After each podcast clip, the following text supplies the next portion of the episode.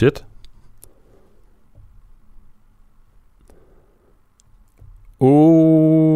Vi skal lige have vores jingle på der.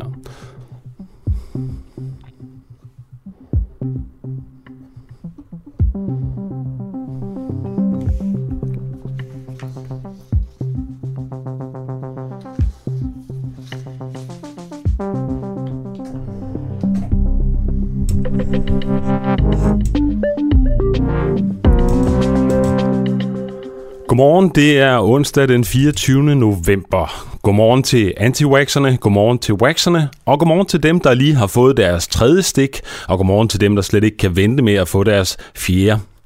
En af dem, der ikke nåede at få det tredje stik, inden han blev smittet, var professor Allan Randrup-Thomsen, der har været meget brugt som ekspert i spørgsmål om covid-19. Den 68-årige professor i eksperimentel biologi er ellers blevet kendt for at være overforsigtig, når det kom til anbefalinger angående corona. Men nu er altså selv den mest forsigtige mand blevet smittet, og det skal jo nok få en eller to til tasterne i kommentarsporet her på Facebook her til morgen. Grunden til, at jeg bringer det her op, er, at denne uafhængige morgen kommer til at handle en del om covid-19. Hvor langt skal vi gå for at forebygge, spørger vi. Skal vi give vacciner til vores børn fra de er 5 år gamle, som de er begyndt at gøre i Israel? Og skal vi nu også til at spise piller, hvis vi bliver ramt af corona? Det mener Folketinget muligvis, for de har nemlig godkendt et indkøb af nye piller mod coronavirus til 450 millioner kroner. Pillerne kan ifølge producenten reducere coronasymptomer og nedsætte risikoen for indlæggelser og død med hele 89%. Disse piller skal vi blive klogere på, når vi taler med en overlæge på infektionsmedicinsk afdeling på Hvidovre Hospital kl. 8:20. Inden da skal vi tale med en professor i vaccinedesign, der rådgiver Sundhedsstyrelsen om corona, for at høre, om det er en god idé at vaccinere børn fra 5-årsalderen. Jeg vil også gerne høre, hvad du mener om disse spørgsmål. Altså, hvor langt skal vi gå? Skal vi vaccinere børn, der kun er 5 år gamle? Grib din telefon og send en sms afsted til 1245, hvor du skriver DUAH, mellemrum og indholdet af din besked. Du kan selvfølgelig også skrive på Facebook, hvor vi jo sender live. Og jeg vil også gerne høre, hvad du mener. Om du mener, at restauranter og virksomheder, der lever af at afholde julefrokoster og arrangementer her i december, skal kompenseres af staten, fordi de allerede nu har været udsat for mange aflysninger. Det mener nemlig vicedirektøren i SMV Danmark, altså brancheorganisationen for små og mellemstore virksomheder. Hende taler jeg med kl. 8:45. Man kan jo spørge, altså samfundet er jo fortsat åbent, og der er ikke noget forsamlingsforbud, så skal staten gå ind og kompensere for tabt fortjeneste her under juletid. Hvad mener du? Send en sms afsted til 1245, skriv DUAH, mellemrum og indholdet af din besked. Vi har også mange andre ting på programmet, men altså dem må du have til gode lidt endnu. Jeg siger bare velkommen til en uafhængig morgen. Mit navn er Adam Dreves. Godmorgen og tusind tak, fordi du lytter med.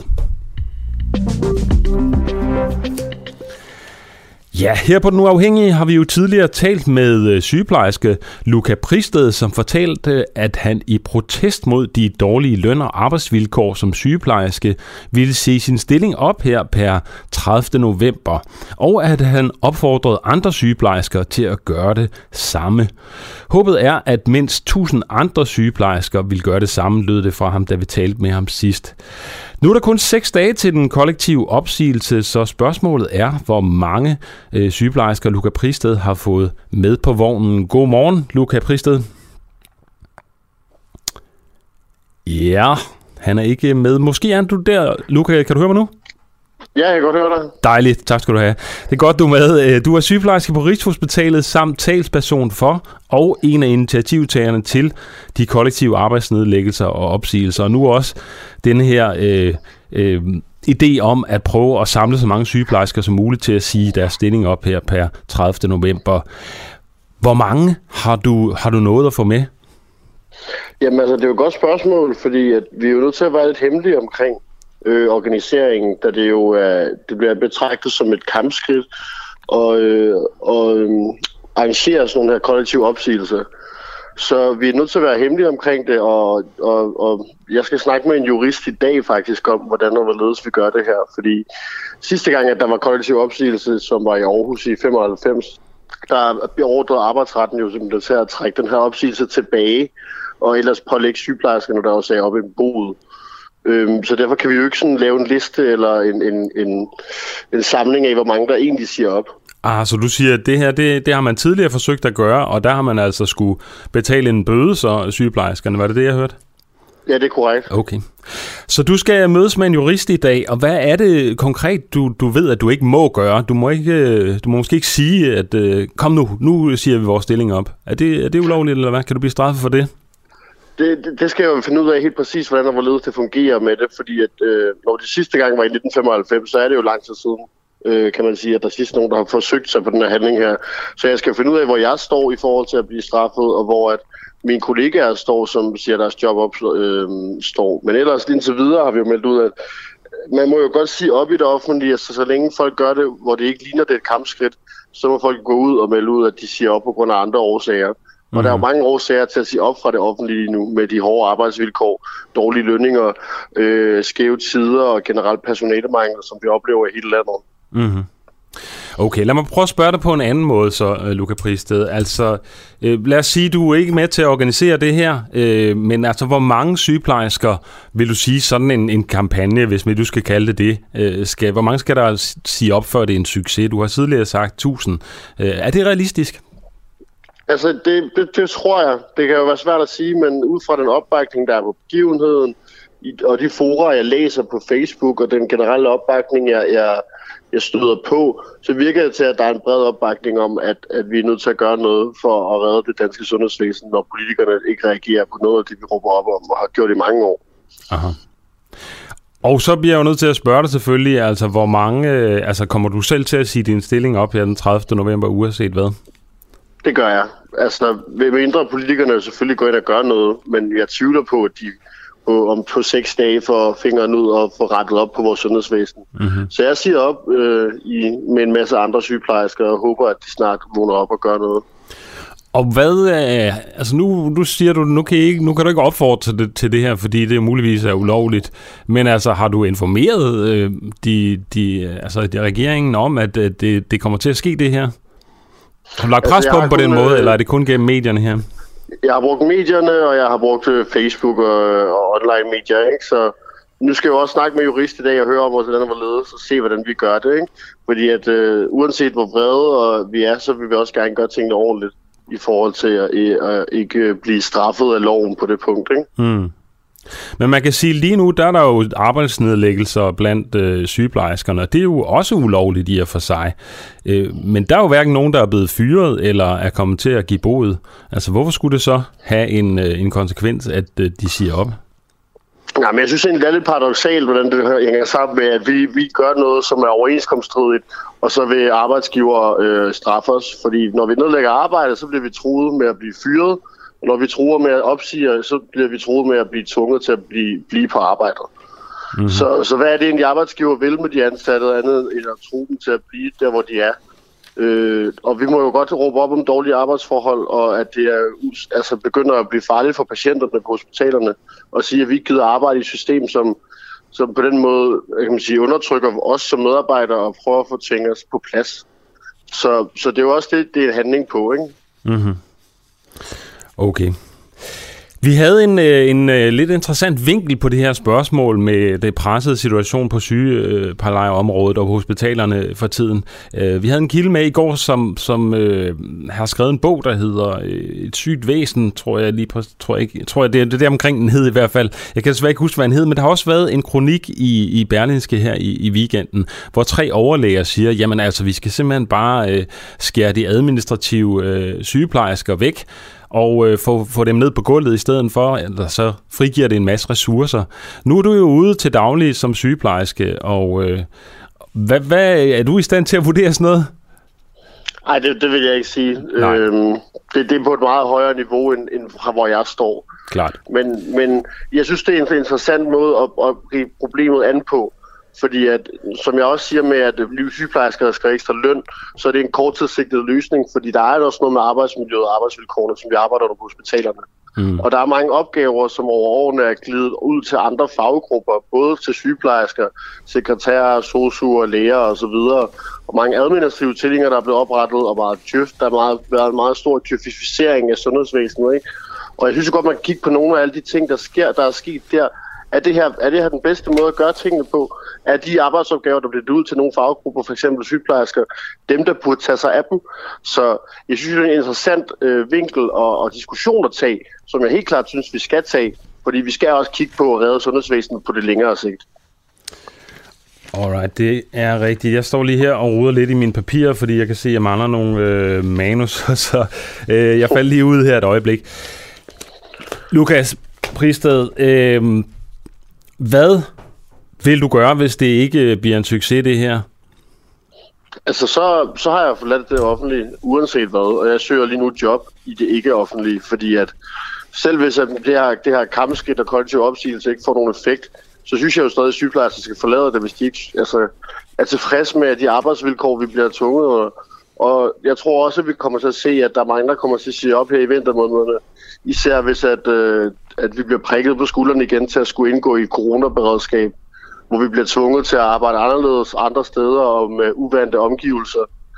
At det blev vigtigt gjort vi også sidste år, og det var om rigtig stor ramaskrig omkring, hvordan de kunne bilde sig ind og ændre vores vagtplan fra dag til dag og tvinge os ud i arbejdsopgaver, vi aldrig har stået med før. Mm. Og hvis det sker igen, så er vores grænse nået nu for, hvor fleksible vi kan være og hvor meget vi kan hjælpe på vores egen bekostning. Mm. Jeg skal her til sidst bare lige høre, hvad er det for en jurist, du skal tale med i dag? Jamen, det er en jurist inden for Dansk Sygeplejeråd. Okay. Det bliver spændende at høre. Det kan være, at vi følger op på situationen her, når vi nærmer os den 30. Det gør vi helt sikkert for at høre, hvordan det går. Tak fordi du var med her til morgen. Det var så lidt. Hej. Hej. Du lytter til Den Uafhængige. Danmarks måske mest kritiske, nysgerrige og levende taleradio, som politikerne ikke kan lukke. Mere end 3.000 medlemmer støtter os allerede, og jo flere vi er, jo mere og jo bedre journalistik kan vi sende ud til dig. Se hvordan du kan støtte os. Gå ind på duah.dk. Ja, vi spørger jo her til morgen, om vi skal til at vaccinere børn fra 5-årsalderen og op efter. Og det har vi fået en del meldinger på. Inge Hansen skriver, godmorgen. Nej, børn skal ikke vaccineres. Vi har også Susanne Kjellerup, der er på banen og skriver, ingen skal tvinges til vaccinationer og slet ikke børn. Og grunden til, at vi spørger om det her, om børn ned til 5-årsalderen skal vaccinere, det er fordi, at i Israel, der mener den israelske regering, at det er en god idé. De har som verdens første land her i går indført vaccinationer af børn mellem 8 og 11 år. Formålet er at undgå det, der i Israel er blevet kaldt børnebølgen, hvor halvdelen af de senest smittede har været børn. Det skal vi tale med Allan Sørensen om, mellemøstkorrespondent for Kristelig Dagblad, som er med fra Jerusalem. Godmorgen, Allan. Allan, jeg ved ikke, om han er med os endnu. Han er lige på trapperne i hvert fald. Ja, det er jo et spændende spørgsmål. Vi ved, at de også undersøger det i USA. Det her med, om man kan give vaccinationer til børn mellem 5 og 11 år. Men det er altså begyndt på i Israel. Og Allan Sørensen, godmorgen. Du er mellemøstkorrespondent for Kristelig Dagblad med fra Jerusalem her. Det er korrekt. Godmorgen. Du får også lige en kop kaffe, kan jeg høre. Jeg skulle lige slukke for det. Okay, en god lydkulisse, vi har her fra Israel af. Hvordan er Israel kommet frem til, at det er en god idé at vaccinere børn? Man har tænkt over det, fordi man hele tiden oplever bølger af corona. Israel står over for måske, altså tallene stiger i øjeblikket, så de står måske over for starten af den 5. bølge. Og det har simpelthen fået dem til at tænke på, at det måske vil være smart at vaccinere de helt unge, sådan at de ikke bærer smitten videre. Men det er ikke noget, der sådan har været... Altså, der har været en lang debat, og der er stadigvæk debat om det. De startede her i går med at vaccinere, men det er som om, at det er en lidt mere følsom sag, når det gælder børnene. Ja, det er klart. Der har sikkert været en masse argumenter fremme. Hvad er argumenterne, der har været fremme imod at vaccinere børn? Altså imod, der først og fremmest, at man ikke har viden nok, altså ikke videnskabelig viden, fordi der simpelthen ikke, det er ikke blevet tjekket, hvordan børnene reagerer på den her vaccine. Altså USA har udrullet sit vaccineprogram, men man har ikke de videnskabelige tal endnu, altså der er simpelthen ikke gået lang tid nok. Og det vil jeg sige, det er hovedargumentet mod, og det er ikke vaccinemodstandere sådan, generelt set i Israel, der siger det. Det er folk, der selv er vaccineret, de er eksperter. De siger, vi bør måske lige vente og holde hesten her med børnene, fordi vi ved ikke nok om det endnu. Aha. Så du siger, at i USA har man også begyndt at undersøge det, men det er ikke blevet godkendt endnu, eller er det blevet godkendt? Det fik jeg ikke helt fat i. Jo, det er, så vidt jeg ved, er det blevet godkendt, og man vaccinerer børnene mellem 5 og 11 i USA. Nå, okay. Men det er stadigvæk, altså det er stadigvæk i startfasen, så der er ikke de tal, altså man ser ikke reaktionerne endnu, og det gør man selvfølgelig heller ikke i Israel, og det gør man heller ikke fra Pfizer, der undersøgte eller vaccineret omkring 2.000 børn, 2.200, hvis jeg husker rigtigt. Altså det er simpelthen ikke nok til, at man ved, hvordan det her, eller hvilken effekt det vil have på 100.000 vis af børn. Nej. Hvordan kan det så være, at man går så vidt, altså, at man laver sådan et eksperiment, kan man vel næsten kalde det, når det ikke er blevet helt gennemtestet endnu, eller er det? Altså, hvad det er så for at undgå den her børnebølgen, men altså, det må jo, hvor slemt står det virkelig, står det til i Israel? Altså, Israel har haft de er kommet ud af fjerde bølge hen over september og oktober, og så troede man, at det ville gå godt, og Israel har jo også givet boosteren, altså det tredje stik til store dele af befolkningen. Men tallene viser lige nu, og det er de seneste par dage, jeg taler om, at det simpelthen stiger igen nu, og dem, der bærer smitten videre, det er den gruppe, vi taler om, altså børnene. Det er hovedsageligt børn, der bliver smittet, som bærer den videre til eksempelvis ældre, der har modtaget en booster for 5 eller 6 måneder siden, som måske er ved at æbbe ud, og de bliver så smittet igen. Så virusen bliver altså ved med at være i omløb, og tallene stiger igen nu i Israel. Og det er det, der er regeringens, altså det er regeringens hvad skal man sige, argument for at lade børnene vaccinere så hurtigt som muligt. Altså lad os få stoppet det her. Lad os få børnene vaccineret, sådan at smitten ikke florerer, som den gør i øjeblikket. Mm. Og vi har jo set, der har været mange protester rundt omkring i Europa i forbindelse med, særligt i Østrig, ikke, hvor der er indført tvangsvacciner osv. Hvordan har der situationen været i Israel? Har der også været folk på gaden der? Altså, der er vaccinemodstandere, tror jeg, i alle lande, og det er der også i Israel. Men det er en forholdsvis lille gruppe. Og fordi Israel ikke har taget det skridt, som Østrig for eksempel har taget med at tvinge vacciner, så har man ikke set gadeprotester og den slags endnu. Israelerne, vil jeg sige, har vendet sig til det der vaccinepas, altså det grønne pas, hvor man skal... Altså, hvis man skal ind til en koncert, eller i en biograf, eller i fitnesscenter, så skal man vise det coronapasset. Og det har langt størstedelen af israelerne vendt sig til, at man lever på den måde. Mm. Tænk på, at israelerne var de første, der blev vaccineret, og de første, der modtog en booster. Og man har, jeg synes generelt set, har man vendt sig til den der dagligdag. Altså, der er ikke mange... Der er en forholdsvis... Der er en gruppe på omkring 1 million, der ikke er vaccineret nu, ud af de 9 millioner israelere, der er. Men det er som om, det er ydergrupperne af samfundet, altså det er beduinsamfund nede i det sydlige Israel, og det er nogle af de ortodokse jøder, som heller ikke lader sig vaccinere. Og det er ikke noget, den sådan generelle israelske befolkning lader sig præge af til hverdag. Altså de fører den her dagligdag med coronapasset, og det passer dem fint nok. Mm. Og hvis man skal sådan sætte procent på, her i Danmark er det omkring 75%, der er blevet vaccineret. Hvordan ser det ud i Israel? Færre, altså dem, der kan blive vaccineret, er der færre. Jeg tror, den ligger på omkring 65% antallet. Og det er, som jeg nævnte, på grund af de her ydergrupper, og så på grund af en lille gruppe, som er vaccinemodstandere. Og selvfølgelig også, fordi der er en en stor del af befolkningen, altså der er en hel million i den aldersgruppe mellem 5 og 11 år, som nu altså kan blive vaccineret, og som ikke er vaccineret. Mm. Det er jo lidt sjovt, fordi at, der var jo meget på styr, da Mette Frederiksen i sin tid rejste til Israel for at muligvis at købe nogle vacciner der. Altså som om, at Israel var i stort overskud med vacciner, og det var det jo så åbenbart, men altså, der var så mange, der bare ikke er blevet vaccineret dernede alligevel. Ja, altså jeg vil sige, at verden har ændret sig siden det besøg på mange måder. Ja. Altså, vi kendte corona på en anden måde, både i Danmark og i Israel. Dengang havde Netanyahu fået en favorabel aftale med Pfizer, og dengang manglede der vacciner på verdensmarkedet. Det ser der ikke ud til at gøre lige nu, i hvert fald ikke for Israel og Danmark.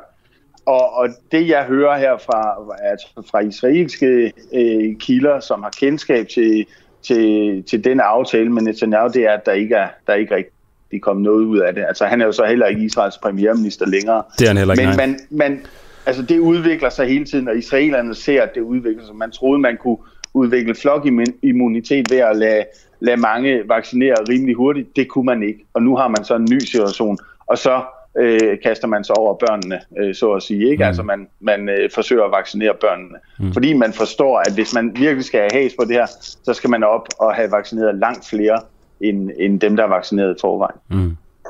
Og som jeg hørte, så den generelle befolkning i Israel er ikke stor modstander af det her med, at man vaccinerer børn fra 5-årsalderen af. Er det korrekt? Ikke sådan på et hæftigt niveau, men jeg vil sige, det er helt klart samtaleemnet de seneste uger. Det er klart. Mellem forældrene i parken om eftermiddagen efter skoletid eller efter børnehaveklasse. Det er det eneste, forældrene taler om. Altså, skal vi gøre det, eller skal vi ikke gøre det?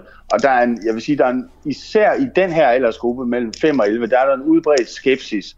Altså, man vil virkelig se de videnskabelige tal først. Man vil være helt sikker. Altså, det her er ikke 15-18-årige, det er ikke voksne, det er de helt små. Yeah. Og altså, alle er ekstra nervøse for at se, om altså lad os sige, at det rammer børn på en skidt vis, og de bliver syge, eller får men, eller den slags. Altså, det vil man simpelthen ikke. Altså man vil ikke ofre sine børn, og det, jeg tror, det er det, der som ligesom er bottom line her. Man vil ikke ofre sine børn for, at det generelle smittetal skal tvinges ned. Det er det argument, jeg hører fra mange forældre. Ja, der kommer i hvert fald ens børn kommer i første række, der kan man forestille sig. Så spørgsmålet er jo selvfølgelig, om der er nogen børn, hvor mange forældre, der vil lade deres børn vaccinere. Altså, det kan jo godt være, at man begynder at tilbyde den her vaccine til børn for 5 år, men der er jo spørgsmålet er jo, hvor mange, der hopper på den. Ja, altså myndighederne siger, at de regner med mellem 40% og 50% af den million børn, der kan blive vaccineret i den her aldersgruppe. Altså det vil sige næsten op til halvdelen. Okay. Jeg ved ikke, om det er ønsketænkning, og jeg ved ikke, hvad de baserer det på. Men de antager, at op til 50% vil lade sig vaccinere. Og det man gør nu, regeringen gør jo meget for at få det her til at blive udrullet på den rigtige måde, det her vaccineprogram. Så israelerne står over for at fejre Hanukkah, lysfesten, som kommer her i slutningen af november. Og der er en masse børnefestivaler og koncerter og den slags for børn. Og der har man så planlagt ved nogle af dem i hvert fald at simpelthen stille sådan en vaccinebod op, sådan at når børnene ankommer til festivalen, så kan de lige få et shot, inden de går ind til festivalen og koncerten. Og der er nogen, der har sagt, ja tak, det vil vi gerne samarbejde med, og andre har sagt, det vil vi simpelthen ikke. Altså, vi skal ikke have grædende børn ind til en festival, efter de har fået stik i armen. Men man arbejder altså så meget på at få det her udrullet og gøre de helt unge israelere og deres forældre, vende dem til, at børn også skal have en vaccine. Ja. Så skal jeg lige her til slut lige spørge dig om tvangsvaccinering. Altså det, man jo begyndt på i Østrig. Er det noget, der også er blevet diskuteret i Israel? Det er op at vende hele tiden, altså har været det gennem hele coronaforløbet, blandt andet med skolelærer. Altså der er omkring 20% af skolelærerne, der ikke er vaccineret. Og det har selvfølgelig lagt nogle skoleklasser ned her og der. Så der har været argumenter for, at man skal tvinge alle læger til at blive vaccineret, for eksempel Aarhus Hospitals mandskab osv. Men Israel har hele tiden afholdt sig fra at tvinge folk til at blive vaccineret. Og jeg tror simpelthen, fordi det vil skabe en modreaktion, som regeringen ikke vil kunne hamle op med. Altså man har hele tiden sagt, at vi overvejer det, men i sidste ende gør man det ikke. Mm. Så jeg tror heller ikke, der bliver nogen form for tvang fra Israels side med at vaccinere. Nej. Alright, tusind tak fordi du var med, Allan Sørensen fra Israel, Jerusalem. Du er mellemøst korrespondent for Kristelig Dagblad. God morgen til dig. God morgen, det var så lidt. Hver eftermiddag, mandag til torsdag fra 16 til 18, kan du her på Den Uafhængige ringe direkte ind til vores værter, hvis du mener, at de tager fejl i deres påstande. Det her emne her, det er så vigtigt, og det er så stort en slagmark, at den kommer vi ikke udenom. Men det er jo det, der er fantastisk, det er, at vi kan tale demokratisk. Lige nok, og det er jo det. Eller enige om. Lige nok. Præcis pointen med det her program, det er jo, at vi skal have talt om tingene. Også os, der er uenige. En ny påstand i hver udsendelse. Der er ingen sluser eller lyttercensur. Du kommer direkte igennem, og alt er tilladt, så længe du er uenig. Nu siger jeg noget sådan meget direkte. Nu har jeg prøvet både at have folk, der synes, jeg er en kæmpe idiot, og så har jeg også prøvet at få nogen på hovedet. Jeg har været dørmænd i 10 år, jeg har fået rigeligt med knytnæver til ansigtet. Hæftig ny jingle, vi har fået der, som reklamerer for eftermiddagsprogrammet Ring, hvis jeg tager fejl, med Josefine Foged, og i dag med Steffen Larsen. Jeg ringer op til Steffen her lige om lidt for at høre om dagens udsendelse. Ring, hvis jeg tager fejl, hvad temaet er i dag. Det kan du glæde dig til at høre lige om lidt. Men først kigger jeg lige ud over nyhederne her til morgen.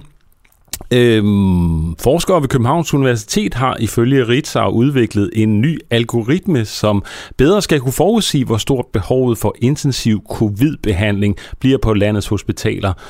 Vores modeller forbedres sammenlignet med andre modeller, fordi vi ser på meget mere detaljerede data, siger Stefan Lorentzen, der er postdoc ved Datalogisk Institut, som står bag den nye algoritmen. Algoritmen kigger nemlig konkret på patienternes individuelle sundhedsforhold som alder, medicinforbrug, om personen ryger eller ej, og blodtryk, og det gør de andre ikke, siger han. Ifølge forskeren kan algoritmen forudsige antallet af intensive patienter med 90% sikkerhed.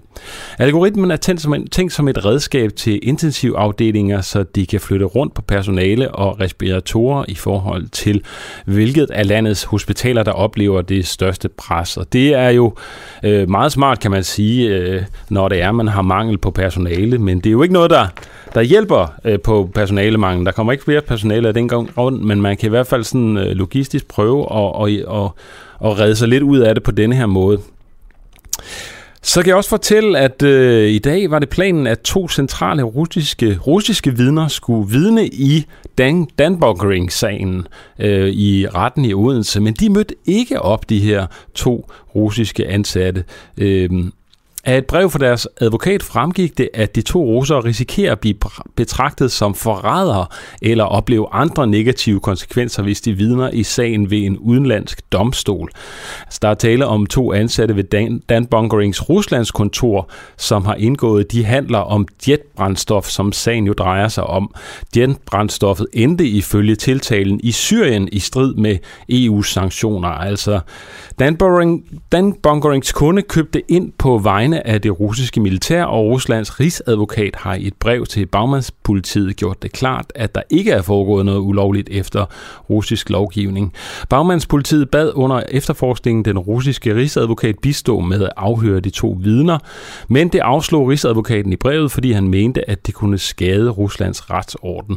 De 2 russere er ikke sigtet eller tiltalt i sagen, og Dan Bunkering nægter sig skyldig. Altså, det er jo Dan Bunkering, det her uden sagen, firma, som har leveret brændstof, er i hvert fald tiltalen til russerne under Syrienkrigen, og derfor måske potentielt har medvirket til, at Assad han vandt krigen, kan man sige. Og det er jo det, der er det spændende at finde ud af, om de har gjort. Yes. Du sætter jeg lige en lille kort jingle på. Og så skal jeg høre, om Steffen er med os. Det er jeg i hvert fald. Godmorgen, Steffen. Du er jo på i dag med programmet Ring, hvis jeg tager fejl, fra klokken 16 til 18, ikke sandt? Det er ganske korrekt, Allan. Og hvad er det så, vi skal ringe og diskutere med dig i dag? I dag tager vi en snak om vacciner, og det gør vi ud fra, jeg mener, at der skal ikke være noget vaccinetvang, og folk må, selvom at de får den vaccine, altså det, hvor at, man kan sige, at Josefine Fock i sidste uge tog standpunktet, at ja, nu var man usolidarisk, hvis ikke man blev vaccineret, så mener jeg sådan set, at det må være op til en selv fuldstændigt. Jeg gider ikke stå og hammerløs på folk over, at de ikke er vaccineret. Det må være op til folk selv, om de bliver vaccineret. Jeg mener, der kan være gode argumenter for at blive det og alt muligt andet, men altså, jeg synes sådan set ikke, at vi behøver at rende og have tvangsvaccinering og isolere de vaccinerede og alle mulige andre lovgivningsmæssige krav. Mm-hmm. Synes du, at børn ned til 5 år skal have tilbudt vaccinen? Altså, med de sundhedsrisiko, som kan være ved det, altså at man tilbyder det, kan vel være fair nok, men at man ligesom går og pusher på for, at folk gør det og begrænser for eksempel børns mulighed for at deltage i aktiviteter i børnehaver, vuggestuer eller generelt være til stede i samfundet, hvis ikke de bliver vaccineret. Det synes jeg, det virker umiddelbart tåbeligt i min verden. Så hvis du skal have nogen til at ringe til dig, hvad skal de så, hvad skal det være for nogen? Hvad skal de mene, dem der skal ringe til dig, hvis de skal overbevise dig om noget andet? Altså, de skal være selv først og fremmest jo være uenige og mene, at der er et eller andet galt, hvis ikke man bliver vaccineret, kan man sige. Det kunne være en start jo. Og så må vi jo tage snakken derfra.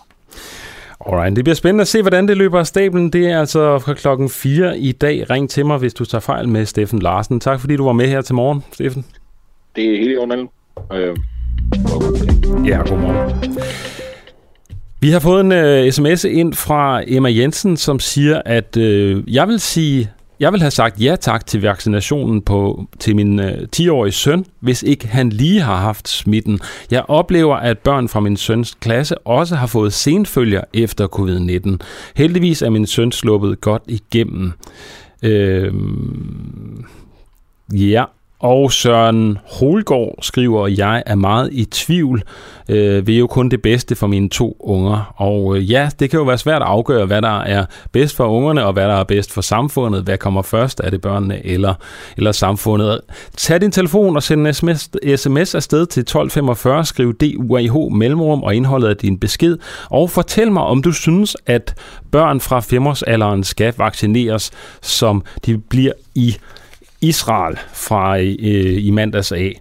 Og vi skal jo senere tale med Camilla Foged, professor i vaccinedesign, der rådgiver Sundhedsstyrelsen og mange af de her ting, om det er en god idé at vaccinere børn fra 5-årsalderen. Hende taler vi med klokken 8:15. Nu har vi fået en af vores egne journalister i studiet, Nikolaj Juhl. Ja, du skal lige skrue op for dig. Jeg skal også lige skrue op for dig. Jeg ligger på... Du ligger på den der. Sådan. Nummer 2, det gør du også. Sådan, det er godt, du er også tekniker, så kan du fortælle mig, hvilke nogle knapper jeg skal skrue op. Ja, lige præcis. Dejligt. Godmorgen, Nikolaj. Godmorgen, Adam. Godmorgen. Her til morgen erfarer Den Uafhængige, at Socialtilsynet sætter døgnbehandlingsinstitutionen for udsatte unge, Skodsborg, under skærpet tilsyn.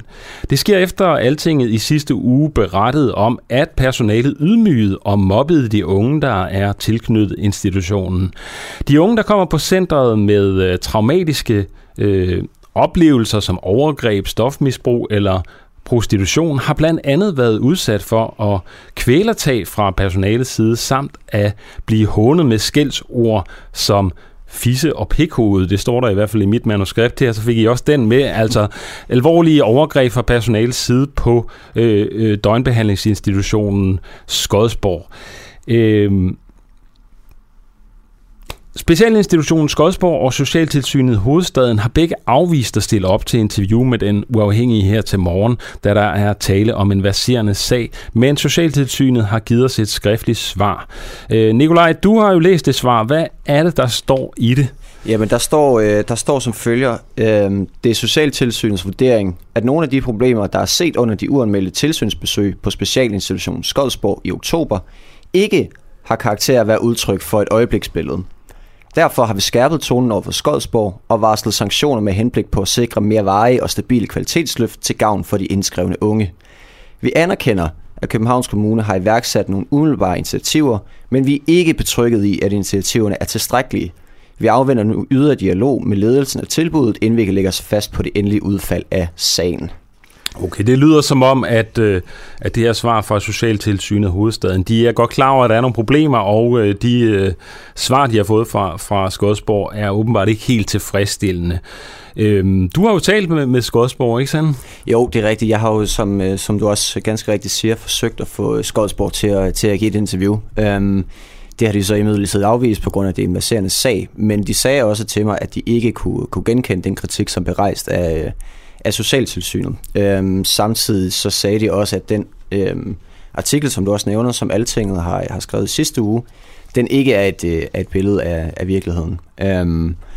Og både til Socialtilsynet og til Altinget og til mig, der har de sagt, at det er en almen pædagogisk ting, det her. Så de afviser simpelthen kritikken af, at der skulle være et større problem med pædagogikken og omgang med de unge på specialinstitutionen. Okay, så ingen indrømmelser på nogen måder fra Skodsborg, ikke? Nej, der har, så vidt jeg har læst mig frem til, så har der været lidt frem og tilbage, og der er vist en enkelt medarbejder, der er blevet afskedet på grund af en voldsom hændelse, som Altinget også beretter om. Og det er jo så blandt andet det, der har ført til, at de ifølge vores kilder bliver sat under skærpet tilsyn. Mm. Så der er en enkelt sag, der ligesom har sat det her i gang, eller hvad? Nej, altså det her det er baseret på en vurdering, som Socialtilsynet har lavet. Det er den instans i hovedstaden, der sørger for at tage ud til de her specialinstitutioner, plejefamilier, for ligesom at observere, om alt er, som det skal være. Socialtilsynet har så lavet 2 stikprøvekontroller, tror jeg, vi kan kalde det, på Specialinstitutionen Skodsborg, og har så set den her pædagogik, som Skodsborg selv kalder det, som blandt andet har været det her med krænkende sprogbrug, men også sådan fysisk vold, jeg nærmest kalder det, med kvælertag og knæ i brystet og så videre. Okay, prøv at fortælle lidt nærmere om, hvad det er for noget, man hører om, der foregår på Skodsborg. Jamen, det er jo som sagt, at personalet behandler de unge meget, meget voldsomt. Du skal lige sige, at det er nogle unge, det er unge mellem 12 og 17 år, der har været udsat for nogle meget, meget, meget voldsomme ting. Vi snakker blandt andet overgreb, seksuelle overgreb, og som du siger, prostitution og stofmisbrug. Så det er nogle unge med nogle meget, meget store sociale vanskeligheder. Og de oplever så at blive udsat for de her fysiske og psykiske overgreb, ikke? Mm. Og verbale selvfølgelig også. Mm. Det kan jo også være nogle unge, der er vant til at komme i et lidt hårdt miljø, og måske ikke er de nemmeste ligesom, at have omgang med. Tror du ikke? Altså, kan det ikke være, at det er nødvendigt nogle gange at skrue bissen på og... Altså, jeg er ikke specialpædagog, nej. Men de snakke, jeg har haft med Skodsborg om det der, det er også det, de henviser til, at det er måden, de her pædagoger og børnene ligesom er sammen på. Og det er jeg ikke klog nok på området til at kunne sige noget om. Det er klart. Alright, vi prøver at følge op på situationen, så snart der sker nyt. Tak fordi du kom ind og fortalte om historien her. Nikolaj Juhl, du er journalist... her på Den Uafhængige. Ja, fortsat god morgen til dig. Ja, lige med. Tak. Du lytter lige nu til Den Uafhængige. Danmarks måske mest kritiske, nysgerrige og levende radio. Hvis du har en god idé til en historie, så skriv til os på Facebook eller send os en mail. Adressen finder du på hjemmesiden.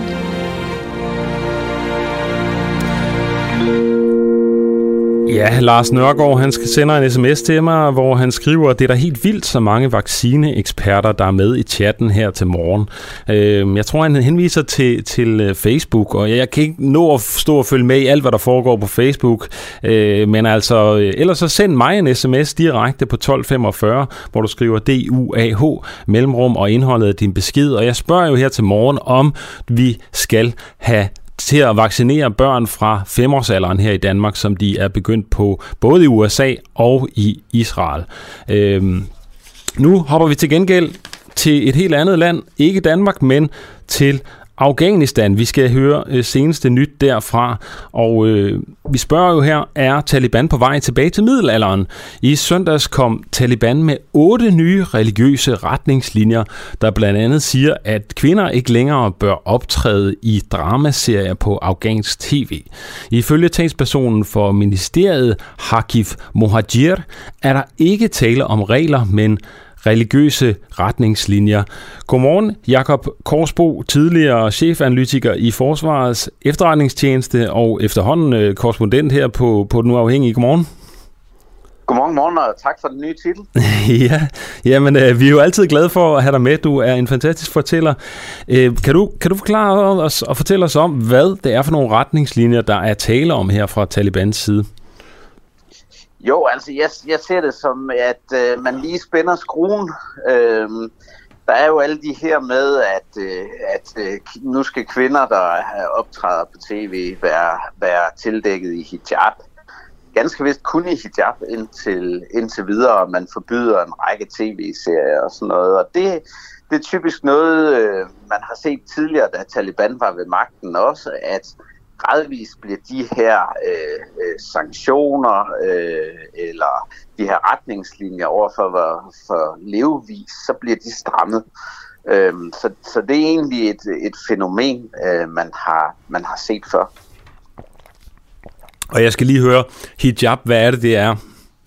Jo, men altså det er den tilsløring stramt rundt om ansigtet, sådan så det kun er ansigtet, der er fri. Så ansigtet er synligt, det er ikke det her totalt burka ting. Det er ikke burka. Men det er jo alligevel, det skal så håndhæves på film, men er det også noget, der gælder i det offentlige rum? Som jeg forstår det, så er det ikke helt sådan nu, men altså, det er jo typisk sådan, så der kører en masse uformelt med de her rettighedsting, hvor du har et hvad kan man sige, religiøst politi, der også går rundt og håndhæver ting. Og jeg mener faktisk, uden at kunne sige det med 100% sikkerhed, men jeg mener faktisk, det er sådan, at det er det, de håndhæver rundt omkring i Afghanistan. Nogle steder også er burka også blevet mere udbredt af, hvad jeg hører. Mm. Ja, det er jo et spørgsmål, om de her politi følger nogle regler, eller er det bare nogle retningslinjer, de går efter? Altså man kan sige, at i går var der en af de centrale ledere i Kabul ude at sige, at de forskellige forgreninger af Taliban skulle være mindre restriktive og tillade, at folk, og her tror jeg mest, han tænkte på mænd, har ret til et privatliv, og de skulle ikke være så strenge, når det kom til at hvad kan man sige, lade skægget gro eller barbere sig.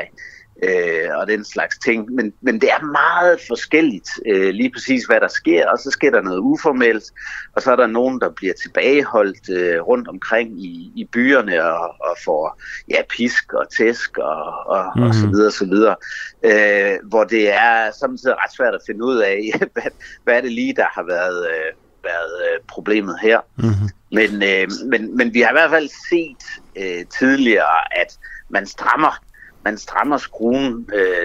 Det er sådan, det er foregået. Ja. Så man ved ikke helt, om der er tale om retningslinjer eller regler her, kan jeg konkludere. Nej, det er lidt flydende. Ja, men en af de retningslinjer, som i hvert fald også er kommet ud, så vidt jeg er orienteret, det er, at tv-stationer bør undlade at vise film, der fremmer udenlandske værdier, lyder det ifølge BBC. Hvad vil det sige? Jo, men altså, det vil jo sige, hvad kan man sige, vestlig, frigjort levestil. Jeg tror, det er det, der tænkes på. Fordi det er jo typisk sådan noget, der er en torn i øjet på Taliban. Og der kan man sige, det er jo noget, som bare er en del af vores hverdag, og som også sneg sig ind i afghanernes hverdag i løbet af de sidste 20 år. Men det vil man rulle tilbage, og jeg tror, sådan noget med restriktioner på internet og så videre, det kommer der også meget mere af. Mm. Ja, DR's Asien-korrespondent Philip Kokar mødtes i går med en chef for det, der hedder Tolo TV, som er Afghanistans mest progressive tv-kanal. Og der lød meldingen, at man ikke længere vil vise tv-serier eller film med kvindelige skuespillere, fordi det simpelthen er for risikabelt. De her retningslinjer, hvad kan konsekvenserne være, hvis man ikke følger dem? Jo, altså det kan jo få alvorlige konsekvenser. Nu kan man sige, meget af det, vi sådan ved, det er, at dem, som er ansvarlige, bliver slæbt væk og bliver slået til plukfisk. Og nogen forsvinder. Så altså, der var en case i sidste uge med en universitetsprofessor, der var på Tolo News, der udtrykte sig meget, meget kritisk. Jeg kan ikke sige nu lige præcis, hvad der er blevet hans skæbne, men det er sådan noget, hvor jeg har set, at det i den afghanske debat var meget sådan, hvad kommer der nu til at ske med ham? Fordi det er sådan noget, de ved, at Taliban virkelig tager hånd om på hård vis. Ikke? Mm. Og sådan helt generelt for samfundet, så er det her jo et udtryk for, at specielt kvinders rettigheder går et trist sted hen i de her dage. Det må man sige. Det er jo noget, der har været omtalt meget, men det er meget, meget alvorligt. Og der er desværre ikke noget, som vi kan gøre ved det, som det ser ud nu. Man kan jo sige, noget af det, som jeg har set, er allermest absurd. Det er jo i forbindelse med det, vi talte om, jeg mener, det var sidste fredag, eller var det sidste torsdag, omkring den humanitære krise, hvor man nu har forbudt kvinder at deltage i det humanitære nødhjælpsarbejde. Nå. Og det synes jeg indkapsler meget godt det livssyn, som gør sig gældende hos Taliban, at mens man anslår, at 23 millioner ud af 38 millioner afghanere vil komme til at lide af fødevaremangel i den kommende vinter, så vil man ikke sætte kvinder ind til at afhjælpe. Det indkapsler egentlig det hele set fra mit synspunkt. Yeah. Ja, man kan sige, altså der er i hvert fald halvdelen af landet her, befolkning, som de ikke bruger, så de bliver bare sat tilbage til kødgryderne. Det var jo lidt sjovt, fordi da Taliban kom til magten i sin tid, der blev det jo ligesom gjort det meget ud af at sige, at ja, vi beholder de vestlige værdier i den forstand, at kvinder skal kunne uddanne sig fortsat, kvinder skal skulle have lov til at færdes offentligt osv. uden følge af mænd. Og en del af årsagen til det var vel, at de vil holde sig på god fod med Vesten. Men lige nu går det jo i den stik modsatte retning, må man sige. Kan det ikke få nogle konsekvenser for Vestens lyst til at hjælpe og lave handelsaftaler med dem osv.? Jo, altså, jeg vil sige det sådan, dem der troede på Taliban for 2-3 måneder siden med de erklæringer, der kom ud, de var også ualmindelige blåøjet. Ej, det er ikke bare bagklogskabens lys, der taler nu? Nej, jeg mener, jeg har sagt noget lignende hele vejen igennem. Okay. Så det var ualmindeligt blåøjet, og der kan man sige, at det får jo nogle konsekvenser. Nu står vi desværre bare i den situation, at vi ved i vores del af verden, at der kommer nogle frygtelige billeder ud. De er allerede begyndt at komme ud af underernærede børn på hospitaler og så videre, så videre. Og det bliver bare værre de kommende måneder. Og når man lige frem har FN's særlige repræsentant i Afghanistan og FN's fødevareprogram, der anslår, at 23 millioner afghanere, de vil komme til at lide af underernæring og så videre, og nogen og sult vil være udbredt.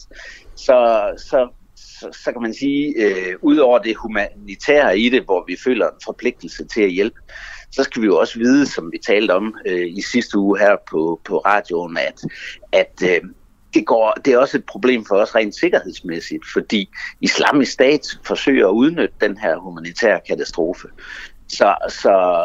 Så vi står i sådan en lose-lose situation, hvor ligegyldigt hvad vi gør, så støtter vi nogen, som vi ikke bryder os om, og som går i stik modsat retning end den, vi gerne vil have dem til at gå i, nemlig Taliban. Og hvis vi ikke hjælper, så overlader vi dem måske til det, der er værre. Dem, der kæmper for kalifatet, i modsætning til emiratet. og det er simpelthen endnu værre. Det er en kompleks sag. Vi glæder os til at høre mere til dig, når der sker nogle udviklinger i landet. Jacob Kaarsbo, tidligere chefanalytiker i Forsvarets Efterretningstjeneste. Tak fordi du var med her til morgen. Selv tak, og god dag. I lige måde. Ja, jeg har fået en sms ind her fra Søren Meinerts, der skriver: God morgen, Adam. Nej, jeg synes ikke, man skal tvangsvaccinere børn ned til 5-årsalderen, men jeg synes, man skal være solidarisk og gøre, hvad man kan for at stoppe smitten, hvis det er medicinsk forsvarligt. Hvis vi havner i endnu en nedlukning, vil det med garanti også være de ikke-vaccinerede, der vil råbe højst, skriver altså Søren Meinerts. Hvis du har en holdning til det, så kan du sende en sms afsted til 1245, skriv DUAH mellemrummet og indhold af dit besked, altså på spørgsmålet om, hvorvidt vi skal vaccinere børn fra 5-årsalderen og op. Det taler vi jo med Camilla Foged, professor i vaccinedesign fra Københavns Universitet, med hende omkring 7:15. Det er om godt og vel en halv time. Lige nu er klokken 7:50, og du lytter som sagt til En Uafhængig Morgen. Trine Louise Hasselbach har skrevet på Facebook som et udblok af diskussionen. Nej, det er Anja Godt Hansen, der skriver: Der er mere og mere indirekte tvang og pres. Det er skammeligt. Ja, du kan tage debatten inde på Facebook. Jeg hører ude fra regien af, at der er gang i den inde på Facebook. Og det plejer der jo at være, når vi diskuterer corona og coronatvang, coronarestriktioner eller vaccinetvang og den slags. Så det er spændende at følge med derinde. Og send endelig en besked til mig på 1245, så vi også kan få det med i radioen herinde. Nu spørger vi, blander de universitetsstuderende sig for meget i deres pensum? Der er efterhånden jævnligt historier om universitetsstuderende, der kritiserer deres pensum. De siger, at det indeholder for forkerte gloser, her er for få kvindelige teoretikere eller for mange hvide mænd. Det er der helt sikkert også, men nu er turen kommet til psykologistudiet på Københavns Universitet, hvor hundredvis af studerende truer med at blokere ledelsesgangen, hvis ikke de får et nyt pensum, der også rummer andre terapiformer og en mindre naturvidenskabelig, men teoretisk undervisning. Min kollega Oliver Fruergaard satte sig for at undersøge, om der er opstået en brokkekultur på universiteterne, eller om de utilfredse psykologistuderende rent faktisk har en pointe. Så han spurgte en af dem, om der er belæg for at kritisere det nuværende pensum. Du må selv vurdere, om svaret giver mening. Oliver taler med Christian Styrbæk Kensmark, kandidatstuderende i psykologi på Københavns Universitet. Lyt med her. Det vi uddanner psykologer til at gøre, det er at hjælpe folk, som der har det svært psykisk primært. Hvordan kan I vide, at I bliver dårligere psykologer af det pensum, der er lige nu, i forhold til det, som I ønsker? Hvis du, altså, der er ikke nogen, der er ikke for eksempel nogen terapiform, der virker på alle mennesker. Altså vi har som mennesker, er vi jo også forskellige hver især med forskellige behov og forskellige historier og forskellige måder at leve på her i livet. Så desto bredere udvalg vi kan tilbyde som psykologer, for eksempel af terapeutiske retninger, desto nemmere er det også for borgere i landet at finde det, der passer til deres behov, når de søger psykologisk hjælp. Har du dokumentation for at sige det?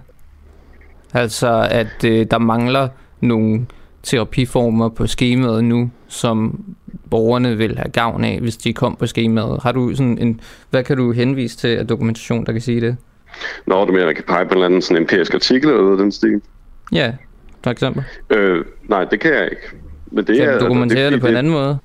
Altså, jeg vil ikke kunne pege på en empirisk artikel sådan noget, så vil jeg blive nødsaget til at pege på en række bøger. Ja, okay. Hvad er det for nogle bøger? Nå, men altså sådan, det er nogle antagelser, der tager afsæt i en hel del videnskabsteoretiske altså sådan, måder at anskue feltet på. Men ja. Man kan tage for eksempel Simon Købes virkelighedens niveauer, som beskriver netop noget af det, jeg snakker om her. Ja. Og hvem har skrevet den bog? Det er professor Simon Købe, som er professor i psykologi på Københavns Universitet. Okay. Men altså, det er en mobbedreng. Okay. Ja. Andre kilder? Andre kilder? Altså, jeg tror det er ud fra den videnskabsteoretiske undervisning, vi blandt andet tilegner os, men også får her på samme institut. Okay, altså, men kan du pege på et eller andet? Du har nævnt en bog. Er der andre? Bøger, artikler eller noget? Altså det er ikke at jeg kan komme i tanke om andre ting, men den måde de skulle fremføres på vil kræve lidt noget andet end et telefonopkald. Altså du må forstå at den videnskabsteori omtaler her er noget vi bliver uddannet i igennem 5 år. Nå jo. Så det er svært, det er ikke noget jeg sådan kan stå og formulere i enkelte sætninger. Jeg prøver at gøre det så simpelt som muligt. Okay. Hvis man skal ændre undervisningen for et helt institut på Københavns Universitet, så skal der vel være en eller anden form for dokumentation man kan pege på og sige, det skal vi gøre, fordi at så bliver de studerende bedre. Der var jeg igen tilbage til til den videnskabsteoretiske pointe, jeg fremhæver. Og det er ikke en form for viden, som du kan gå ud altså sådan at undersøge empirisk på den måde. Den baserer sig på nogle antagelser, lige så meget altså ja. Videnskab i bund og grund gør sig. Så det er ikke en form for viden, man kan dokumentere. Det er en antagelse. Altså så kommer vi ud i en længere diskussion om, hvornår noget er en videnskabelig antagelse. Og det er her, hvor jeg er bange for... Kan det dokumenteres, eller kan det ikke dokumenteres? Jeg synes, det er en forsimplet måde at sige det på. Okay. Altså, hvad lægger du i dokumenteres? Kan man vise, at hvis man lærer de psykologistuderende flere metoder til at tilgå terapi, at de så kan hjælpe flere mennesker? Kan man bevise det? Okay, bevis det som I, der for eksempel har skrevet en videnskabelig artikel omkring det. Det altså en empirisk artikel, der peger på det. Ja. Nej, altså i bund og grund, nej, det eksisterer jo ikke, fordi der er jo ikke nogen, der har undersøgt det her studie på stedet om, hvordan... Okay. Hvordan kan I så altså være sikre på, at det er den rigtige måde at gå til det på? Hvad vil I så fejl? Jamen altså, hvor det baserer sig på, noget, som sagt, nogle videnskabsteoretiske antagelser, og den kan man også godt kalde en form for dokumentation. Altså, det er jo en filosofisk diskussion. Okay. Hvad hvis I så fejl? Det er jo svært at tage. Hvad hvis man får dårligere psykologer af at gøre som I vil? En bedre faglighed? Nej, ja. Af at bruge mere krudt på de kvalitative ting og mindre krudt på de ting, de kvantitative, som man gør nu. Hvad hvis man får dårligere psykologer af det? Det er jo, altså vi vil gerne have en bedre balance mellem de to. Vi vil ikke have det skal jo ikke forstås som om vi ønsker at det kvantitative forsvinder. Nej. Det er der ingen interesse i. Altså sådan. Så sige mere det ene og mindre om det andet, ja, i forhold til den aktuelle situation. Ja, jamen det er jo den, vi diskuterer nu. Så hvad hvis man får dårlige psykologer af det? Det er meget svært for mig at forestille mig, at det vil skabe dårlige psykologer. Hvis du ser på for eksempel Aalborg Universitet, de ligger på det humanistiske fakultet, hvor de i højere grad for eksempel underviser i kvalitative studier. Det er også fordi, de ligger på det humanistiske og ikke det samfundsvidenskabelige fakultet, hvor vi ligger. Men jeg tror, det vil være svært for mig at forestille mig, at de uddanner dårlige psykologer op i Aalborg Universitet. Ja, det var min kollega Oliver Fruergaard, der her interviewede Christian Styrbæk Kensmark, der er kandidatstuderende i psykologi på Københavns Universitet. Jeg har lige en lille rettelse her. Jeg kom til at sige en sms-besked forkert. Jeg fik forkert info her på min... telefon. Det var slet ikke Anja Godt Hansen, der sagde det, jeg nævnte tidligere. Det var Trine Louise Hasselbach, som skrev, at på Facebook, der er mere og mere indirekte tvang og pres i forbindelse med vaccine her, og det er skammeligt. Og så svarer Anja Godt Hansen, ja, og måske er det et svar på den vanvittige bølge af latterlige påstande, der kommer den anden vej. Altså, jeg tror, hun refererer til nogle coronaskeptikere her. Vi spørger jo her til morgen, om det er en god idé at vaccinere børn fra 5-årsalderen og op. Tag din telefon og send dit svar afsted til 1245. Skriv DUAH, mellemrum og indholdet af din besked. En journalist og en fotograf fra NRK i Norge blev sent i går aftes løsladt, efter at de natten til mandag var blevet anholdt af politiet i Katar. Det drejer sig om en journalist, der hedder Halvor Egeland, og en fotograf, der hedder Lokman Gorbani. De var på reportagetur til Ørkenstaten, hvor de blandt andet skulle have interviewet en regimekritiker, som i mellemtiden var blevet anholdt få timer før det aftalte interview. Og netop nu er de to NRK-journalister ankommet til København, de er landet, og de fortæller blandt andet til DR, at vi blev arresteret på hotellet søndag aften, vi blev ført til politistationen, og der blev vi siddende en del timer, vi er blevet afhørt, men først og fremmest er vi glade for at være tilbage i Europa, vi har haft det hårdt, siger Halvor Egeland til VG. Ja, det er jo... Det er jo et billede af Katar i de her tider, må man sige, hvor der skal være verdensmesterskab, og når det er sådan, at der er systemkritikere, der prøver at tale med journalister, jamen så bliver systemkritikerne sat i fængsel, og nu også journalisterne, kan man høre her, to norske journalister, de er heldigvis blevet frigivet igen, men altså, det er jo noget, der får en til at tænke en ekstra gang over det her VM i Katar. Altså, hvad er det egentlig for et system, og hvordan er det egentlig, det kommer til at foregå med alt det her VM? Det bliver spændende at følge i hvert fald. Ja. Så har jeg fået en anden melding fra Facebook. Det er René Bigum, der blander sig i debatten. Hele vågen op narrativet er kommet af netop at udskamme. Hvis din sag var så vigtig, kunne du også tale for den. I stedet siger du, at jeg skal søge information, men internettet er en sjov størrelse. Du finder den information, du gerne vil finde, fordi du er forudindtaget, og derfor sikkert ubevidst søger specifikt efter det, du allerede er blevet overbevist om, siger Søren Sindsmark. Nej, det siger jeg ikke, Søren Sindsmark. Det sagde jeg René Bigum på i Facebook-debatten. Der er helt klart en debat inde på Facebook lige nu i vores livestream, hvor der bliver diskuteret fordele og ulemper ved vaccine og troen på corona generelt, er jeg ret sikker på. Det er en heftig debat. Vi prøver at bringe brudstykker af den her i radioen så meget vi kan, men det er spændende at høre jeres holdninger. Hvis jeg skal sige noget, så sender I en sms afsted til 1245. Nogle gange så slår vi jo ned på den nyeste forskning og på videnskabelige ting her i på Den Uafhængige. Og her til morgen gør vi det ved at høre nyt om vikingeforskningen. Vi spørger, hvornår kom de danske vikinger til Nordamerika? Det er jo begrænset, hvad vi ved om de danske vikinger, der levede for over 1000 år siden. Vi ved, at de rejste vidt og bredt omkring på hele kloden, men nu er vi blevet endnu klogere på deres forskning. Ny forskning slår nemlig nu fast, at de har bygget lejre i Canada for præcis 1000 år siden. Godmorgen, Søren Sindsbæk. Godmorgen. Tak fordi du kan være med her til morgen. Du er arkæolog og professor MSO på Aarhus Universitet. Ja. Og skal fortælle os lidt om den nyeste vikingeforskning her. Hvad kan man bruge den her nye viden til? Altså at man har fundet ud af, at det er præcis 1000 år siden, at man har bygget lejre i Canada som vikinger.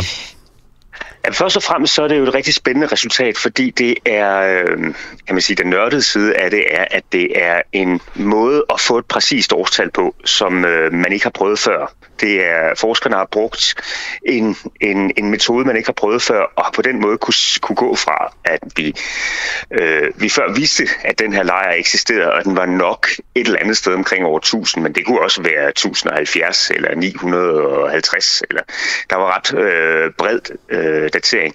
Og nu har de altså fundet en smart metode, så de kan sige, nej, det er lige præcis i år 1021, at den her lejr, den blev lavet. Og det morsomme er jo så, at det finder de ud af i præcis 2021. Det tror jeg ikke engang, de selv havde regnet med. Jeg tror, de havde regnet med, at de ville få en datering, der var lidt tættere mod over 1000 selv. Så det når lige at komme med til jubilæet her. Jeg er sikker på, at havde de fundet ud af det for 1 eller 2 år siden, så ville der være et kæmpe jubilæer forberedt i Canada, hvor den her bosættelse den ligger. Og hvad er det så for en metode? Altså, er det sådan en helt ny videnskabelig metode, der gør, at man præcis kan sige det for 1000 år siden? Det kan man godt sige, fordi det, de har gjort, det er, man har opdaget, at over de seneste år har man opdaget, at solen jo faktisk varierer en hel del i sin styrke over tid. Og nogle gange så laver den nogle gevaldige udslag. Det er det, vi kalder solstorme. Og det, de har fundet ud af, det er, at det faktisk giver et målbart signal, som man kan se i årringen på træ. Mm-hmm. Og dem har de simpelthen målt, og så har de kunne finde signaturen for en meget kraftig solstorm, der fandt sted i år 993. Og den ligger altså så, 28 årringe inde i nogle træstykker, som er fundet på den her boplads. Og så kan de jo sige, at så må bopladsen jo altså træet må være fældet 28 år efter 993, altså i 1021. Og det har jo kæmpe potentiale til at rekonstruere historien. Nu er de selvfølgelig startet med noget af det allermest berømte i historien på de nordlige breddegrader, nemlig togterne til Amerika. Og der kan vi altså pludselig gå fra at sige, at vores hovedkilde til det er nogle islandske fortællinger, som er nedskrevet 200 år senere efter mundtlig overlevering, og så til at sige, at nu har vi faktisk et meget bedre bud med videnskabelige metoder på præcis, hvornår det her foregik. Og det er jo et kæmpe ryg for arkeologien. Mm-hmm. Og altså, det er så danske vikinger, der er sejlet fra Danmark simpelthen til... Ej, det ved jeg ikke lige, hvor han... Hvor de kommer fra. Skriver, han har skrevet fra. Dem, der ifølge de islandske sagaer, som stadig må være kilden til de her personer, så er det jo de første bosættere på Grønland, altså Erik den Røde og hans mænd, som udforsker det område, de er kommet til. Og de kommer jo fra Island. Deres forfædre er udvandret fra nok mest Norge, men der kan også som sagtens være nogle danskere iblandt. Der er også nogle fra Irland, ved vi. Men de her islændinge, som har boet på Island siden 870'erne, altså på det tidspunkt her, næsten 150 år. Mm. Der er altså nogle af dem, der er rejst videre og har udforsket Grønland. Og undervejs i det, så opdager de, at der er spor af land, når man kommer til at sejle langt nok ud, så er der også noget land vest for Grønland. Og i hvert fald ifølge sagaerne, så er det Erik den Rødes sønner, der blandt andet sejler over for at finde ud af, hvad der er der. Der møder de simpelthen indfødte amerikanere, eller hvad vi kan kalde dem. Mm. I hvert fald nogle indfødte, som de forsøger at tage kontakt med, men det bliver ikke til nogen fredelig kontakt. Og derfor så er det meget muligt, at det, der aldrig rigtig bliver fulgt op på de her rejser. Og det sjove ved det her resultat, man kan sige, det som jeg tror, når vi lige får tid til at grænse det hele igennem, det er, at forskerne her har undersøgt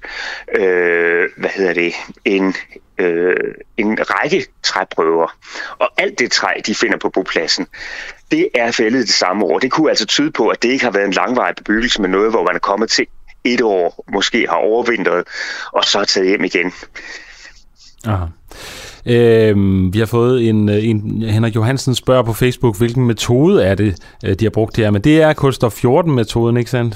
Ja, det er kulstof 14, man har malt, men det nye ved det er, at man måler på hver eneste træring, og så kan man registrere de her små forskelle fra år til år, og i nogle få tilfælde, så er altså nogle ret store forskelle de år, hvor der har været særlig kraftige solstorme, og vi taler virkelig kraftige solstorme.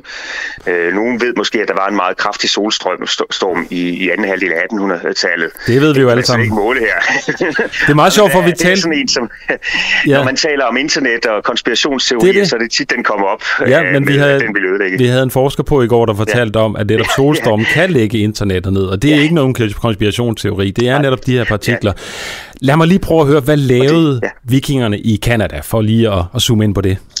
Jamen, de har været på udkig efter nye bosættelsessteder. Og så har de været voldsomt interesseret i, at de i modsætning til Grønland kom til et sted, hvor der voksede træer, som man jo kunne bruge som byggematerialer til at bygge skibe af. Det vidste de godt, at det var den store akilleshæl ved Grønland, at der var ikke ordentligt træ til især deres skibe. Og så har de været på jagt efter ting, der kunne handles med. På Grønland, der har de været på udkig efter valros, elfenben, altså de store valrostænder, som var en meget dyr luksusvare, man lavede alle mulige elfenbens ting af, og pelsværk for så vidt. Og det har været de samme ting, de var nysgerrige på. Men mest af alt har de nok været interesseret i, om der fandtes nogle kæmpe store, frodige områder at bosætte sig i. Og det her navn, som de giver stedet Vinland, det har nok antydet, at de tænkte, eller de kunne se, at det var en natur, som mindede om det, der lå syd for Skandinavien, altså nede i Frankrig og Tyskland. Så de har været klar over, at det her, der var noget kæmpe potentiale i det her land. Der var bare lige det, at der altså bare nogen, der boede der i forvejen, og de var ikke særlig begejstrede for de her nytilkommende. Nej, fordi altså, vikingerne er jo kendt for at plyndre og voldtage kvinder der, hvor de kom hen. Skete det også i Nordamerika, ligesom det gjorde i for eksempel England? Nu var de jo relativt få. Sagerne siger, at der måske var 160 mennesker med på det største togt. Jeg tror ikke, de har været specielt blødsødende på nogen måde, men de var meget klar over, at de var op mod nogen, som var mange flere end dem selv. Eller det blev de i hvert fald hurtigt. Okay. Så derfor så var de jo forsigtige, og det ender altså med, at de må trække sig tilbage. Og der er en meget farverig og sikkert helt opfundet beretning i den røde saga om, hvordan den sidste, der står tilbage og kæmper, det er, eller udfordrer indianerne, det er ikke den rødes datter, Frejdis. Det var sådan nogle historier, som man rigtig kunne genfortælle på Island i middelalderen. Men om det så passer, eller om det bare er ren opspind, det ved vi simpelthen ikke. Nej. Det er spændende at høre, Søren Sensmark. Tusind tak, fordi du var med her til morgen. Du er arkeolog og professor MSO på Aarhus Universitet. Godmorgen til dig. Godmorgen. Ja, vi har fået det flere sms'er ind her på spørgsmålet, om det er en god idé at vaccinere børn fra 5-årsalderen. Der er en, der skriver, vedrørende vaccination af børn, hvorfor spørger I ikke omvendt? Kan vi tillade os at lade være med at vaccinere, hvis undersøgelser viser, at alternativerne er værre? Og hvorfor spørger I ikke, som I plejer, hvad den værste konsekvens af at gøre vaccinationen frivillig for alle hvis gør vaccinationen frivillig, hvis alle eller for mange dermed fravælger den, med venlig hilsen Ulrik. Det kan der være en pointe i, og det kan være, at vi skal prøve at tage det spørgsmål med videre til Camilla Foged, professor i vaccinedesign, som vi taler med lige om lidt. Vi har også fået en anden kommentar fra Andreas Røn, der skriver, at børn har lagt rigeligt til last for coronaen. De skal selvfølgelig ikke vaccineres med en ufarlig forkølelse. De er bedst af naturlig immunitet. Lad smitten løbe som en steppebrand, er der hermed en opfordring fra Andreas Røn. Nu har jeg fået Peter Marstal i studiet, journalist på Den Uafhængige, fordi vi skal høre nyt om vores sag om Peter Medom. Hvad er det, den her sag handler om? Jeg tror, jeg er nummer 2. Du er nummer 2. Jeg skal lige have skruet op for dig. Ja. Thomas Medom. Thomas Medom er rådmand i børn og unge i Aarhus Kommune og for partiet SF. Og det egentlig handler om, det er, at han... nu tager jeg den bare lige hurtigt. Altså, der har været et forsøg i Aarhus Kommune, hvor en række skoler siden 2018 har kørt uden karakter i hverdagen. Og det er så færdigt, det her forsøg. Så har Aarhus Kommune bestilt en evalueringsrapport af et hold forskere fra VIA University College. Og det vil så sige, det er jo Thomas Medom selv, der har været med til at bestille den her rapport. Rapporten har ret klare konklusioner, som vi også har talt med en af forskerne, Pia Vedel Ankersen, med, som siger, at de er ret banale og klare, de her konklusioner. Men i den her rapport, så er det sådan, at der har stået et forord, og nyheden kommer, den kommer lige om lidt. Ja. Der har været et forord i rapporten, som Thomas Medom har skrevet og er citeret for i rapporten. Det første mærke ved det her, det er, at han har sendt den her rapport en time inden, han har sendt det her forord en time inden rapporten skulle udgives. Mm. Så Thomas Medom har bestilt en rapport, hvor man undersøger skadesvirkninger, eller om der er dårlige konsekvenser af at indføre karakterer i folkeskolen. Resultatet kommer, og den viser faktisk, at det ikke er helt så entydigt, at der måske er meget godt nogle gange at have karakterer med. Men Thomas Medom laver så sit eget forord, hvor han vinkler den på, at nu har han beviset på, at det er dårligt med karakterer i folkeskolen, ikke sandt? Jo, i går træk, jo. Ja, og hvad sker der så? Jamen, det der er så sket nu, efter vi har kørt den her historie de sidste par dage og siden sidste uge, det er, at det her forord, som Thomas Medom har skrevet i rapporten, det har VIA University College nu valgt at fjerne fra rapporten. I rapporten nu inde på VIA, der står der, for at se Aarhus Kommunes forord til rapporten, se Aarhus Kommunes hjemmeside. Og det er simpelthen fordi, at Aarhus Kommune selv ikke har valgt at fjerne det her forord fra rapporten. De lavede en pressemeddelelse tilbage i den 4. november, hvor de skrev, at det var nogle opløftende resultater af den her rapport, og de linkede til rapporten. Men den rapport, de stadig har på hjemmesiden, der står Thomas Medoms forord stadig, og det er altså det her forord, som Pia Vedel Ankersen har tilbagevist og sagt, vi har ikke belæg for at konkludere de her ting, som Thomas Medom siger. Han siger blandt andet, at karakterer i den her rapport viser rapporten viser, at færre karakterer medfører mindre stressede elever. Og det har hende her forskeren så sagt, det er ikke noget belæg for at sige. Mm. Altså, det kan vi ikke konkludere ud fra den her rapport. Ja. Og vi skulle jo egentlig, det er en anden nyhed, der kommer nu her. Den ene nyhed, det var, at foråret nu er fjernet. Den anden nyhed, det er, at vi jo egentlig havde en aftale med Thomas Medom i morgen, om at han skulle med i studiet og blive interviewet omkring den her sag. Ligesom også besvare den her kritik, der har rullet efter vi har bragt de her historier. Ja, det kunne være spændende at høre hans vinkel på. Selvfølgelig. Og vi kontaktede ham første gang i onsdag sidste uge, hvor vi ikke havde kørt historien endnu, og for at få et interview, der fik vi at vide, at han kan først være med ugen efter, altså den her uge, og det kan først være omkring onsdag eller torsdag. Mm-hmm. Mandag laver vi så en aftale. Okay, torsdag kl. 7. Men i går, så får jeg så et opkald, hvor jeg får at vide, at Thomas Medom vil ikke stille op alligevel hos os. Han vil først gerne lige have et møde med forskeren fra VIA University College. Og det er altså på trods af, at Aarhus Stiften og lokalavisen Aarhus har fået et interview med Thomas Medom. Mm-hmm. Ja. Så han ser sig sur på Den Uafhængige, eller hvad? Ja, det tror jeg. Okay. Jeg tror, der er noget med det her live-format, der måske er lidt træls. Ja. Vi er jo også lidt kendt for at gå lidt hårdt til vores kilder nogle gange, så måske har Thomas Medom tænkt, han har en dårlig sag. Han er klar over det måske. Det tror jeg lidt, han er. Ja. Også hvis man lige må bringe en af hans udtalelser fra Stiften. Ja. Ja, han har jo ligesom prøvet at besvare på kritikken her, ikke? Som sagt, der står der i forskningsrapporten, om færre karakterer giver mindre stressede elever. Intervieweren spørger ham så ind til den her linje, fordi at intervieweren fra Stiften siger, jamen, forskerne har sagt, det er der ikke belæg for.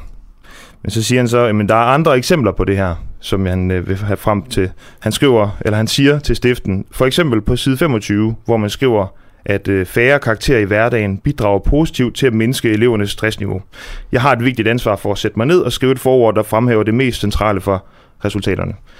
Hvis man så går ind på side 25 af rapporten, så står der en ekstra ting efter det her citat. Mm-hmm. Og der står der, skal jeg se her, det står der lige efter. Modsat er karakterer for andre elever med til at styrke deres selvtillid, da en god karakter styrker elevernes tro på egne evner. Så han bringer en side af det, men i rapporten står der noget mere, så man vælger ikke at komme med i sin udtalelse til Stiften. Så det synes jeg bare lige var vigtigt for folk. Han fact-plukker lidt fra rapporten og bruger det sådan til hans egen personlige sag, kan man sige. Ja. Nå, det bliver spændende at se, om vi måske kan få Thomas Medom med en dag. Hvis du er derude, Thomas Medom, og lytter til morgenradioen her, så ring endelig til os. Det kan også være, vi gør det. Vi vil jo gerne tale med dig, og du har mulighed for at få fremlagt din sag her i Den Uafhængige.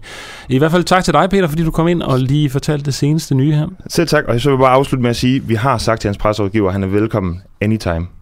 Okay. Endnu en opfordring her fra Den Uafhængige.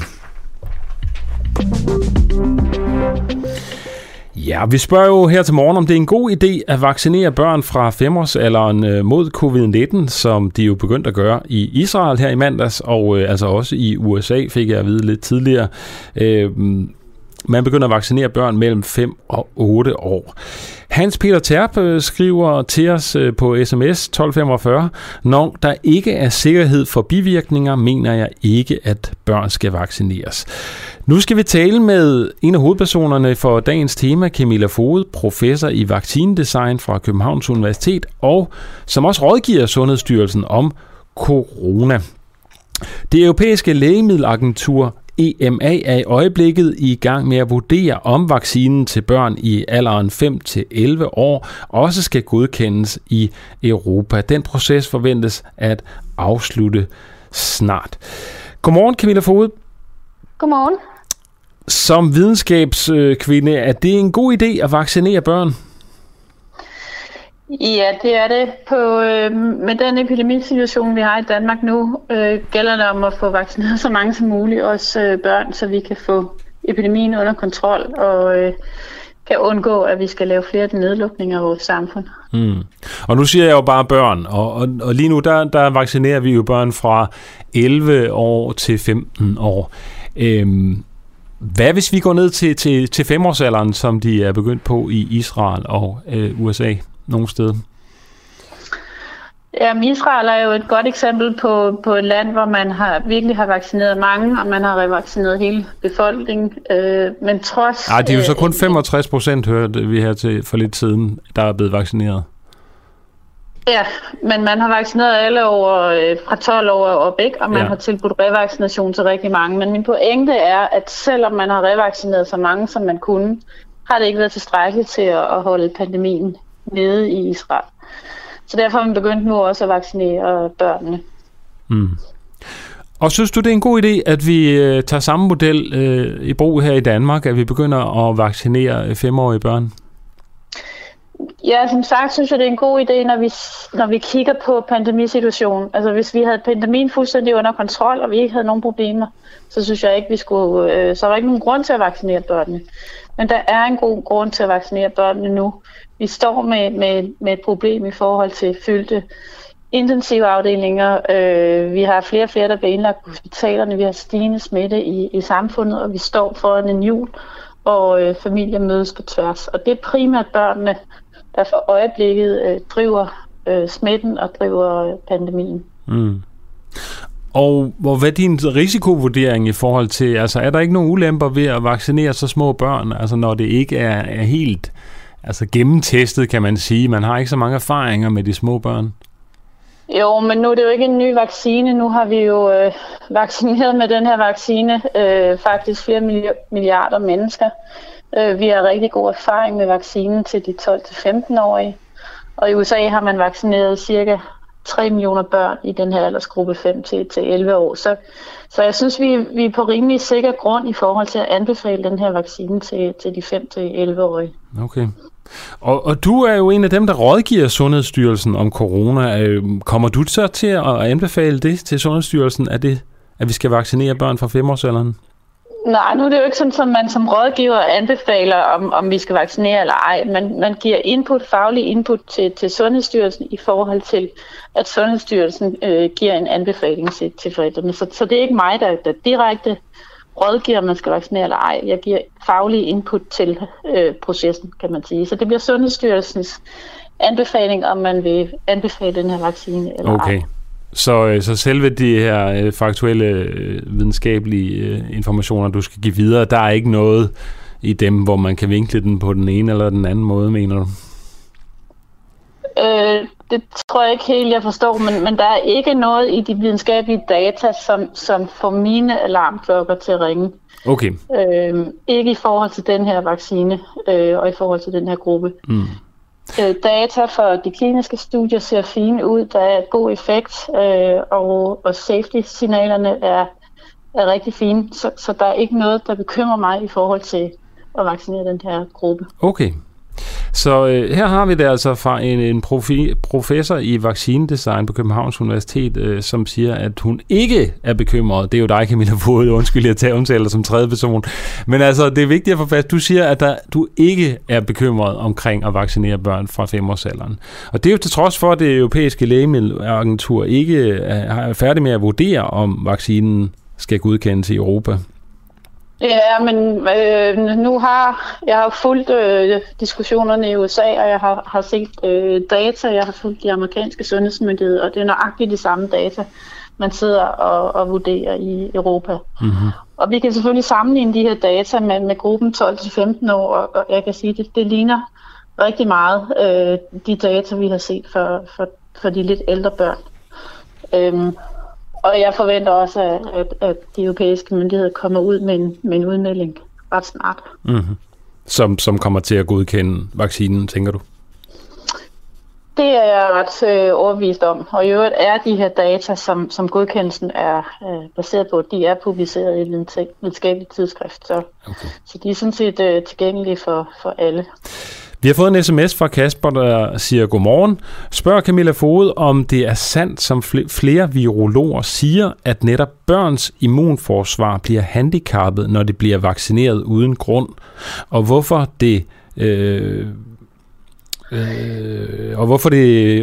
jeg tror, der skal stå, og hvorfor det er hende, som... Ja, prøv at svare på det første spørgsmål i hvert fald. Ja, det er jeg ikke enig i, men man kan sige...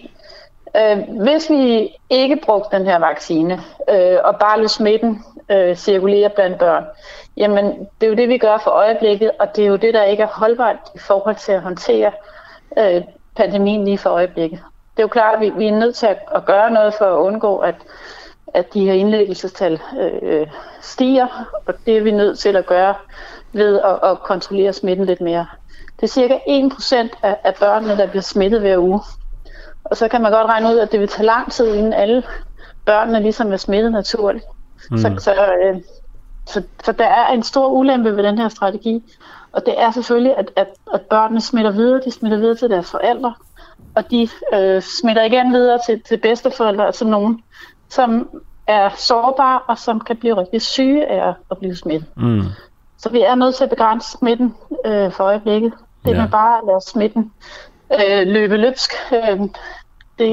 det duer ikke lige. Nej. I den situation, vi er i nu. Så sygdommen corona er jo ikke så farlig for børn ned til 5-årsalderen, men det er netop det her med samfundet som et hele, at de så smitter videre til bedsteforældre og andre sårbare.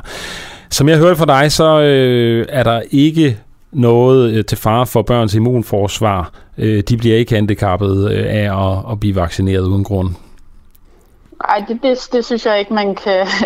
Altså, det synes jeg er et stærkt ord at sige, at man bliver handicappet. Nej, immunforsvaret, bliver handicappet. Ja, det er en lidt anden immunitet, man får med vaccinen, men det synes jeg ikke, at man skal være bekymret over. Okay. Er der nogle virologer derude, der er bekymrede omkring børns immunforsvar i forbindelse med det her? Nej, jeg ved, at Allan Randrup har været ude og sige, at han synes, det er en bedre... Det er bedre for børnene at blive smittet naturligt, men vi kan jo ikke se på børnene som en isoleret gruppe i det her tilfælde. Vi er i en pandemisituation, og vi er nødt til at se på samfundet som helhed. Altså skal vi lukke samfundet ned, for at børnene kan få en naturlig immunitet? Det synes jeg er en høj pris at betale. Mm. Skal vi tillade, at bedsteforældre bliver syge og risikerer at blive indlagt, for at børn kan få en naturlig immunitet? Det kan jeg heller ikke etisk være med til, vil jeg sige. Okay. Ja, det er jo det dilemma, vi står i. Tak fordi du satte det sådan op og forklarede os om risikoerne her. Camilla Foged, professor i vaccinedesign på Københavns Universitet og rådgiver for Sundhedsstyrelsen om corona. Tusind tak, fordi du var med her til morgen. Velbekomme.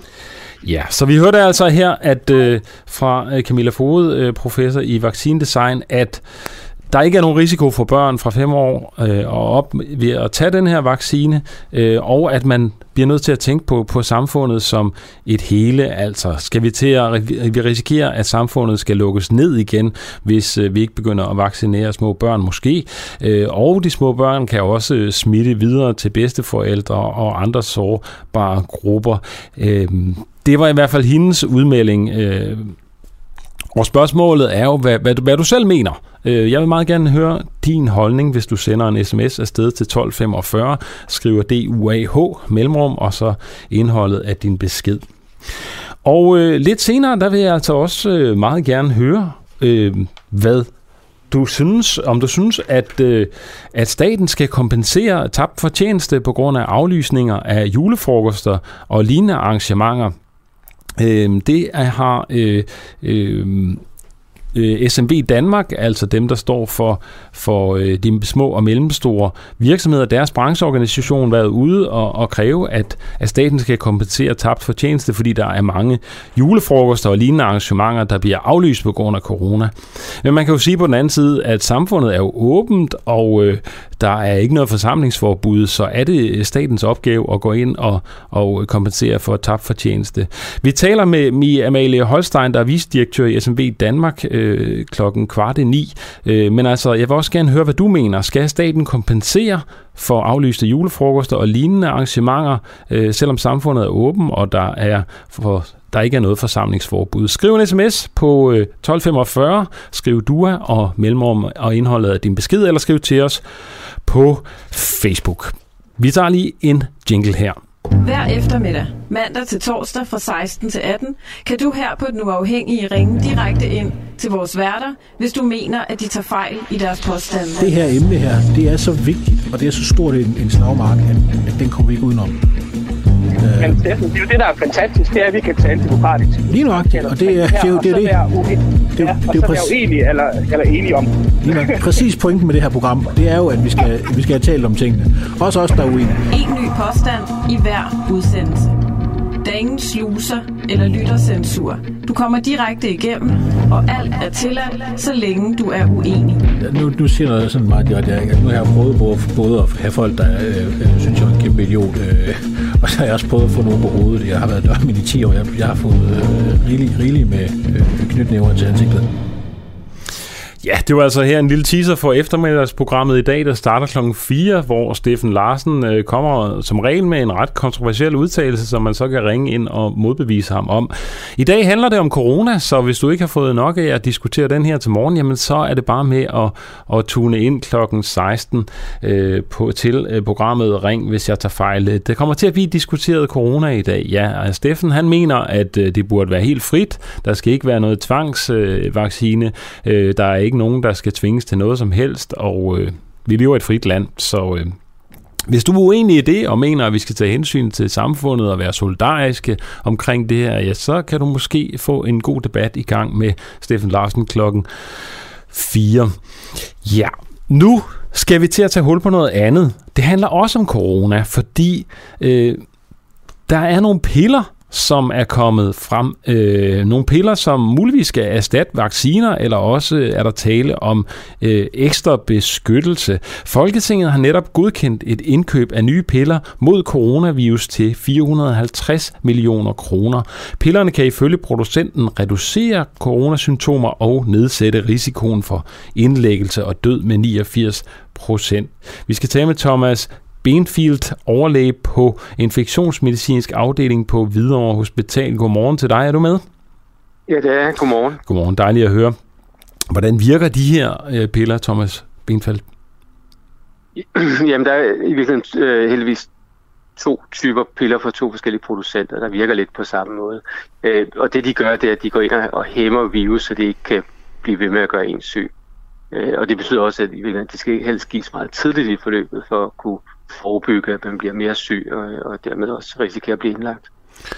Og så vidt jeg har forstået det, så er det nogle piller, man først skal have, når det er, man er smittet med corona, ikke sandt? Jo, fordi i og med, at de virker direkte på virus, så kan de kun have effekt, hvis man er smittet. Så som du sagde i dit oplæg, så kommer det ikke til at erstatte vaccinerne, fordi de bruges til at beskytte os mod overhovedet og blive smittet. Men for de, som ikke er vaccineret, eller hvor vaccinen ikke helt har slået an, der vil det her være et godt alternativ, hvis man alligevel bliver syg. Så hvis man nu ikke er blevet vaccineret, kan de her piller så også hjælpe en? Præcis, altså fordi hvis man ikke er vaccineret, så har man øget risiko for at blive smittet. Og skulle man så blive smittet, så er de her piller en mulighed. Det skal også siges, at det er helt tydeligt, at pillerne virker bedst hos dem, som i forvejen har en høj risiko for at blive alvorligt syge. Mm. Så for de måske yngre, som ikke har nogen af de risikofaktorer, som kan være andre sygdomme eller overvægt for eksempel, så er det ikke sikkert, at man får helt så meget gevinst af dem. Mm. Og nu taler vi jo her til morgen om vacciner af børn fra ned til 5-årsalderen. Er de her piller også rettet mod dem? Nej, desværre pillerne er jo indtil videre afprøvet hos voksne og bliver formentlig derfor også kun godkendt til den gruppe. Det er også sådan, vi har set i England, som er et af de lande, der allerede har godkendt brugen af dem. Okay, så de bliver brugt i England allerede? Altså, de er i hvert fald godkendt. Jeg er ikke helt klar over, om de er rullet ud endnu, men det er tæt på. Okay. Er der nogle bivirkninger ved de her piller? Der er jo bivirkninger som alt, så altid bivirkninger. Så hvilke bivirkninger er der, kan jeg spørge? Ja, altså det sjove er, at vi kender ikke helt detaljerne til det, fordi det er ikke rigtig noget ud endnu. Altså det er lidt absurd i meget det her. Det går så hurtigt, så det er næsten kun pressemeddelelser, vi bygger vores informationer på. Men selvfølgelig er der bivirkninger, der er der til alle lægemidler. I undersøgelsen her, der lavede man, det var sådan et såkaldt placebo-forsøg, så der var en gruppe, som fik kalkpiller, og en, der fik de aktive piller. Og der kan man bare se, at bivirkningsfrekvensen er lige så høj i begge grupper, som man fik kalk eller lægemidler. Så det tyder på i hvert fald, at de bivirkninger, der måtte være, de er acceptable. Ja, det, hvis der ikke sker andet, end hvis man får palktabletter, så er det klart. Coronavaccinerne, det gik jo meget, meget stærkt med at få dem produceret og testet og så videre. Har der været samme hastighed over feltet med de her coronapiller? Ja, det ser sådan ud. Som sagt, så er der to firmaer, der har deres pille på vej, og begge firmaer har, som vi siger, løbet en risiko ved at producere tabletterne, mens de afprøvet, om det udvirkede. Så de har et vist lager, og det er også sådan, at vi i Danmark regner med at få, jeg tror det er 11.000 behandlinger leveret her i løbet af december måned. Så det er i mig væk en del. Okay. Og nu er der indkøbt for 450 millioner kroner af de her piller. Hvor mange svarer det til? Altså, hvor mange mennesker vil det kunne hjælpe af din vurdering? Kan du give et bud på det? Ja, altså det er jo op mod 80-100.000 behandlinger, man har købt. Så det er jo igen en helt pænt stor portion. Ja. Den helt store udfordring bliver jo, at man skal jo... Altså, vi er jo heldige i Danmark, at vi har god adgang til testning, fordi man skal helst sættes i behandling inden for få dage efter, man tester positivt og får den fulde effekt. Så det bliver udfordringen. Det bliver at få vareskudt dem, som er smittet, og få identificeret dem, som har størst gavn af det, og få dem til en læge, og så der kan ordinere behandling. Mm-hmm. Okay. Det bliver spændende at se, hvad der sker fremadrettet med det. Thomas Benfield, overlæge på infektionsmedicinsk afdeling på Hvidovre Hospital. Tak fordi du var med. Selv tak. Godmorgen. Godmorgen. Du lytter til Den Uafhængige. Danmarks måske mest kritiske, nysgerrige og levende taleradio, som politikerne ikke kan lukke. Mere end 3.000 medlemmer støtter os allerede, og jo flere vi er, jo mere og jo bedre journalistik kan vi sende ud til dig. Se hvordan du kan støtte os. Gå ind på duah.dk. Ja, vi er jo en uafhængig radio i den forstand, at vi er afhængige af at have nogle medlemmer, der synes, at det her, vi gør det godt, og at det her, det er vigtigt med en radio, som politikerne ikke kan lukke. Vi har i skrivende stund over 4.000 medlemmer. Vi har fået rigtig mange medlemmer på det seneste, og 1.000 tak til alle jer, der bakker op. Det er super vigtigt. Hvis du ikke er blevet medlem endnu, men tænker, at det kunne være en god idé, fordi at du gerne vil støtte sådan en radio, der ikke er statsfinansieret, og en radio, hvor man også kan blive medlem af et redaktionslokale på Facebook, som er sådan en lukket gruppe, hvor vi diskuterer, hvad det er, vi skal tage op af udsendelser, af temaer her i udsendelserne. Så hvis du har en god historie eller noget, jamen så kan du skrive den derinde, og vi diskuterer også udsendelserne, og du kan tale med værter, du kan tale med journalisterne fra Den Uafhængige derinde i det her rum, som du altså får adgang til, hvis du bliver medlem for 39 kroner om måneden, eller 349 kroner for et helt år. Du kan blive medlem ved at gå ind på duah.dk, eller bare skrive Den Uafhængige i din søgemaskine, så dukker vi op, og så kan du melde dig til på den måde. Du kan også sende en sms afsted til 1245, hvor du bare skriver duah, og så mellemrum, og så ua, så får du direkte et link til at blive medlem, og så skulle du blive medlem i løbet af 0,5. Vi vil sætte stor pris på, hvis du overvejer at støtte os, og tak fordi du lytter med derude.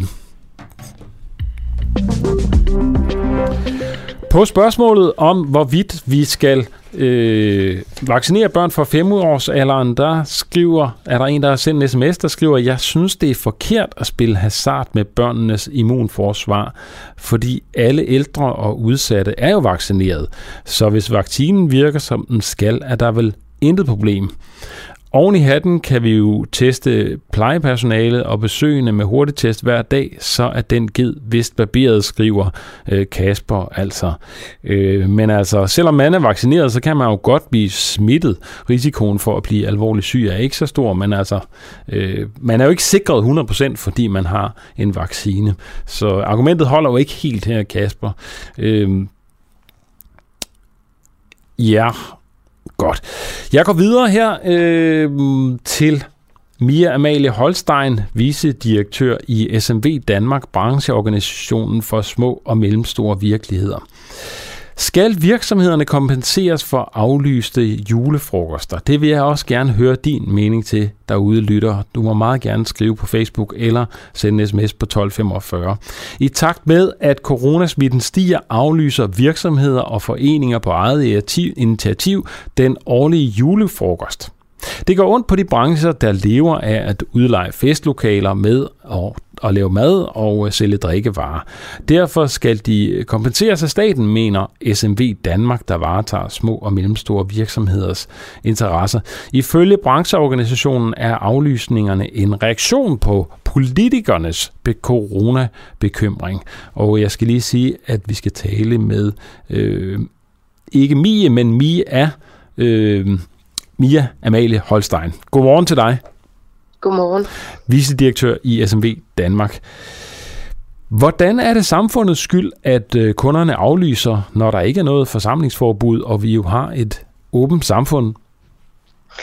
Altså, jeg vil gerne starte lidt et andet sted. Altså, det er jo noget med, at når en sygdom bliver gjort samfundskritisk, så i vores optik, så bliver den også erhvervskritisk. Og det hænger jo sammen med det, som også den ekspert, du havde inde tidligere på morgen, sagde, det her med, at børnene de skal tage hensyn til de ældre og så videre, og vi forventer også, at vi i den måde, vi agerer på, tager hensyn til hele samfundet. Det er jo for eksempel derfor, tror jeg, at vi ser, at mange prøver at aflyse de her julefrokoster. Det er jo fordi, at de er bekymrede, som Mette Frederiksen også stiller sig op på flere pressemøder og siger, at hun er. Og også fordi, at vi skal tage ansvar for hinanden. Og der er vores holdning, at hvorfor skal event... Altså det er jo sådan coronakrisen. Er sådan en krise, der slår ned i meget få brancher. Det slår ned i oplevelsesindustrien og turismeindustrien. Og hvorfor skal de holde for at vi passer på hele samfundet? Det er den tanke, der ligger bag. Og så sammen med der selvfølgelig også, ja, der er ikke forsamlingsforbud, men der er jo altså forskellige andre krav. Altså coronapas er en type restriktion, så er det her med for mange personer, der må være i lokaler og alt muligt andet. Det har betydning for, om kunderne kommer. Og vi kan bare se, at markedet reagerer øjeblikkeligt. Altså, hvis nu Mette Frederiksen står og siger, at hun er bekymret, fordi vi har gjort det samfundskritisk, fordi der kommer coronapas, nu bliver der igen, så her til morgen, talt om flere restriktioner, jamen så tigger de her aflysninger ind hos vores medlemmer. Mm. Og det hænger bare sammen. Det er klart, der er nogen, der... Og det vi kræver, det er i virkeligheden også bare altså en drøftelse om kompensation. Altså rettidig omhu kunne vi ikke åbne den snak op, fordi allerede nu, der tigger de der aflysninger ind, og vi har ret mange medlemmer, der lige pludselig for første gang står uden løfte om kompensation, og samtidig så ser de aflysningerne tikke ind. Mm. Ja, altså... Man kan jo sige, at ja, der kommer nogle aflysninger, og der er nogle folk, der er bekymrede, som ikke har lyst til at gå ud eller spise mad udefra og den slags skyld. Men altså, samfundet er jo åbent. Der er ikke noget forsamlingsforbud. Kunne de ikke tænke på en anden måde? De små og mellemstore virksomheder prøver at være lidt kreative her og tænke, jamen okay, vi laver mere afstand, eller vi gør, hvad vi kan på den måde, så, og sikre på den måde, at kunderne føler sig trygge? Jamen, det gør de jo i forvejen, altså så godt de kan, ikke? Det handler jo om, hvordan man får folk ind i lokaler og ud af lokaler, og at folk ikke står for tæt og sådan noget. Det har de arbejdet med igennem hele coronakrisen. Okay. Men at der ikke er forsamlingsforbud, det betyder jo ikke, at der ikke er restriktioner. Der er jo for eksempel coronapasset som et krav. Forleden dag gik jeg en tur med min mand en aften, og så kom jeg til at tænke på, skal vi ikke lige gå ind på den restaurant? Og han havde ikke sin mobiltelefon med, så han kunne ikke vise coronapas, så det kunne vi ikke. Mm. Altså det har en effekt på efterspørgslen, at der er nogle af de her begrænsninger. Men så kan jeg jo spørge dig, synes du, at alle der steder, der skal vises coronapas, skal kompenseres? Jeg synes, altså der er jo det her med kompensationen, at man skal have tab på over 30% af omsætningen, før den sætter ind. Nej, 45, er det ikke det? Ja, altså det var 30% i de gamle pakker. 45, det er kun på faste omkostninger. Der er slet ikke nogen på tabt omsætning, og der er slet ikke lønkompensation i øjeblikket. I gamle dage, hvis man rullede tilbage, som det vi foreslår, så er det 30% af omsætningen for at få det her igen. Og der vil vi gerne tilbage til de gamle pakker. Og det betyder jo, at det er jo ikke sådan lige fra, altså hvis det bare går en lille smule ned, og det ikke er noget problem og så videre, det er jo ikke der, at de får en kompensation. Men de vil få en kompensation, hvis der er et meget stort tab, som følger den her meget høje coronasmitte, og det er en appel til, at vi deler den regning i samfundet, og at det ikke er de her brancher, som har det meget svært, der skal holde for igen. Ja, for lige nu er der jo faktisk en kompensationsordning. Virksomheder, som er særlig hårdt ramt, kan fortsat søge om kompensation for faste omkostninger, såfremt de oplever en omsætningsnedgang på minimum 45%. Ja. Det gælder altså også leverandører til julefrokoster, skal jeg sige, og det gælder frem til afslutningen af året. Så der er altså en hånd under virksomhederne, hvis det går virkelig galt, ikke? Ja, hvis prøv at tænke på, altså der er ret mange af de der eventvirksomheder, som sidder hjemme i deres egen kælder og ikke rigtig har faste omkostninger, men lever af omsætningen. Og der er ikke nogen hånd under der. Nej. Altså, så det er ikke tit, at man...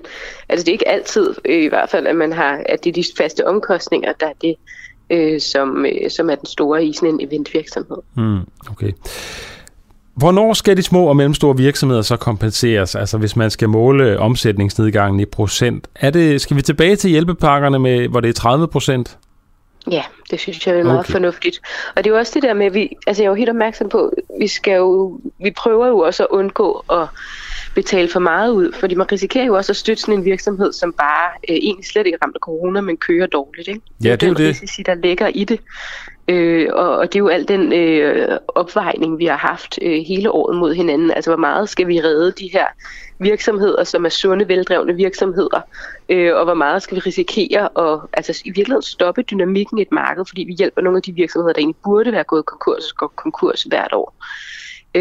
Der mener jeg bare alligevel, at når vi ser på, vi spurgte ud af vores eventgruppe allerede et par uger tilbage, hvor vi kun lige var begyndt at snakke om det her, 35% havde oplevet aflysninger, og nu får jeg dagligt opkald fra dem, og de tigger ind.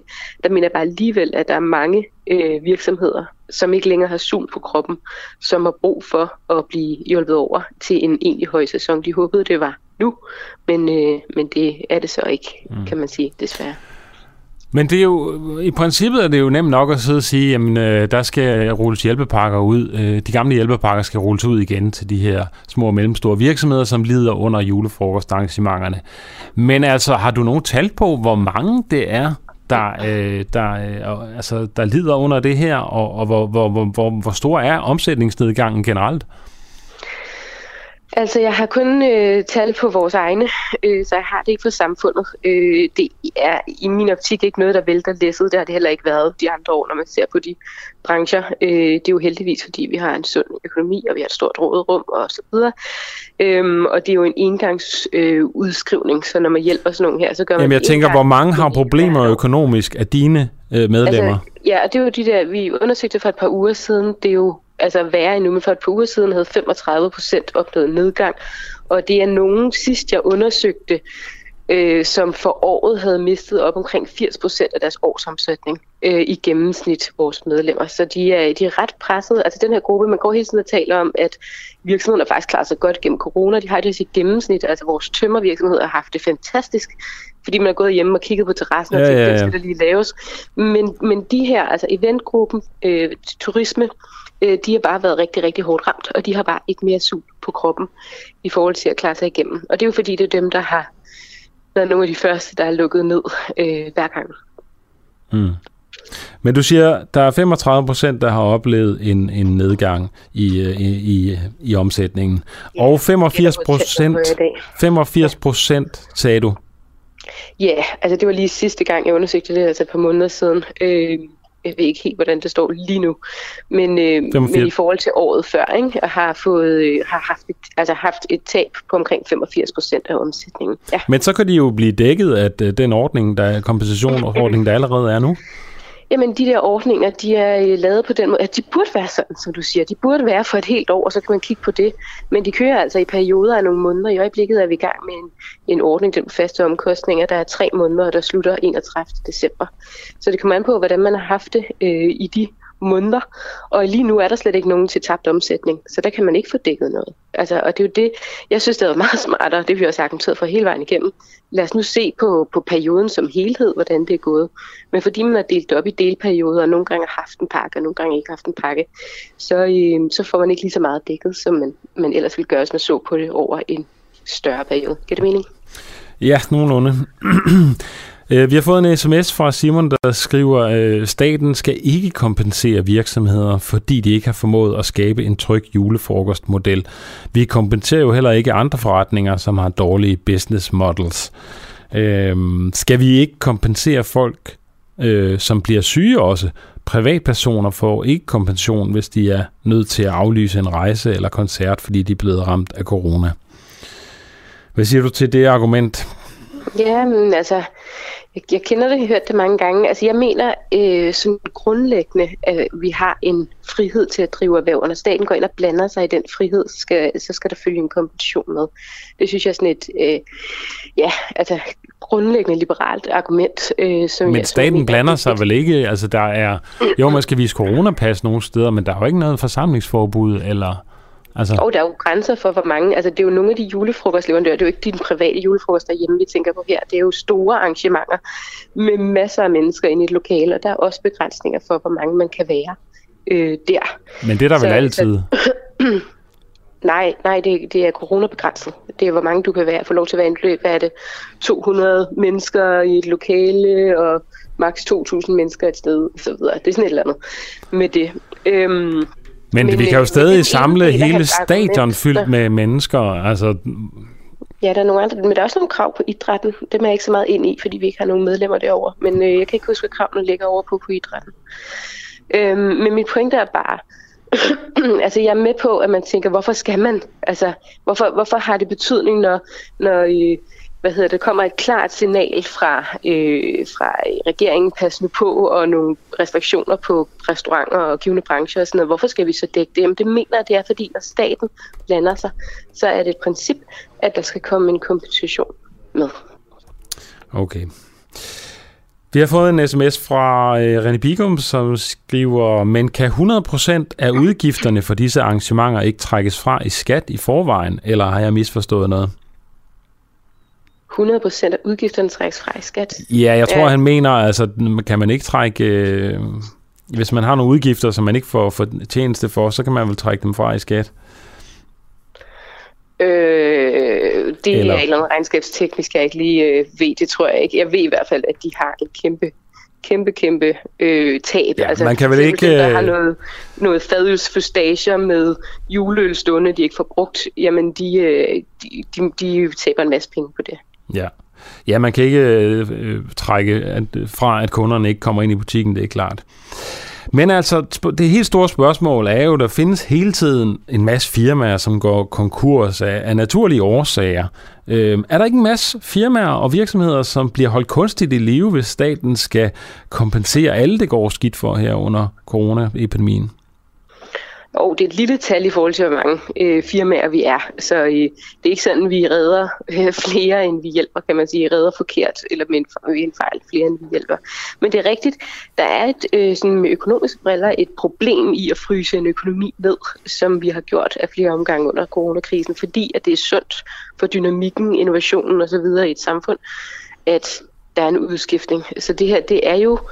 fordi vi befinder os i en ekstraordinær situation. Det er også derfor, at den er blevet gjort samfundskritiske sygdommen her. Altså, vi gør en masse ting, som vi ikke ville gøre normalt. Og det er også derfor, at Ja, altså at jeg synes, når man snakker med sunde, velfungerende virksomheder, der har drevet virksomhed i 18-20 år, sådan en snakkede jeg med i går, som siger, at jeg er simpelthen ved at blive skubbet ud over kanten, fordi at nu havde jeg siddet og set frem til det her, at nu skulle jeg få en sæson, og så kommer den ikke alligevel. Jamen så synes jeg, at det er der, man skal sætte det der. Man kan også tænke på, at regeringen kunne jo i princippet også have valgt at stoppe smitten i samfundet på andre måder end coronapas og restriktioner lige på de her brancher. Mm. Altså bare vi stopper den et eller andet sted. Man kunne også have, altså nu har jeg selv børn, så jeg synes ikke, det er verdens bedste, rareste idé, men man kunne hjemsende alle børnene igen. Det er jo der, at smitten er blandt dem under 12, ikke? Så er vi alle sammen problemer. Det er jo også en dyr løsning. Det er en dyr løsning. Min pointe er bare, vi skal løse det på en eller anden måde som samfund. Der er flere måder, vi kan løse det på. Mm. Vi gør det, så det rammer specifikke brancher. Derfor skal de brancher hjælpes. Alright. Du fik i hvert fald dit budskab igennem, Mia Amalie Holstein, vicedirektør i SMV Danmark, brancheorganisationen for få og mellemstore virksomheder. Tak fordi du var med.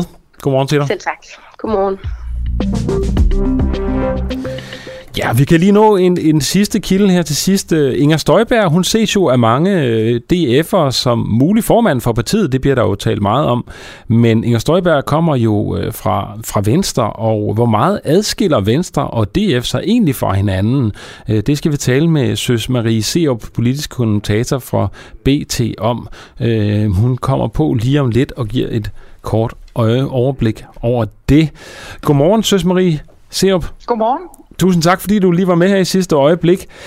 Jamen, det var der så lidt. Ja, kan du lige komme med sådan en lynhurtig overflyvning af, hvad forskellen er på Venstre og DF, Dansk Folkeparti egentlig, og hvad er det, Inger Støjberg skal ligesom gå med til, hvis hun skal være formand for DF eller melde sig ind i partiet?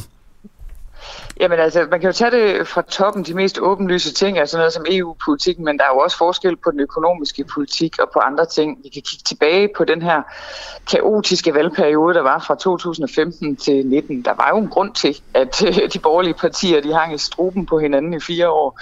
Det er fordi, der er kæmpe store forskelle, og der trak DF hele tiden i retning af større offentlig forbrug, for eksempel. Imod skattelettelser, dem må man sige, dem kan de faktisk godt lide i Venstre, osv.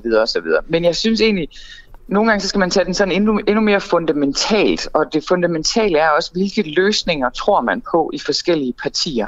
Og der er Dansk Folkeparti i sin essens egentlig et ret sådan centralistisk parti. De har gået ind for at flytte opgaver fra kommuner og regioner op i stat. De kan gå ind for minimumsnormeringer og lignende, hvor Venstre jo er rundet af en tanke om, at beslutninger altid skal ud i yderste bæredygtige led. Ligesom Venstre altid også vil søge at skabe konkurrence og fritvalgsmuligheder, hvor DF er mere til sådan en one size fits all eller en eller anden form for garanti eller løfte, som er meget konkret og dermed også meget kommunikerbart. Så der er sådan nogle helt grundlæggende forskel på, hvordan man anskuer politik. Ja. Det er så det helt overordnede politiske forskel, og der er selvfølgelig også EU, som der er stor kritik i DF overfor, hvor Venstre er mere EU-positiv. Men hvis vi bare kigger på Inger Støjberg, tænker du, at hun skal vride en arm om på sig selv for at passe ind i Dansk Folkeparti?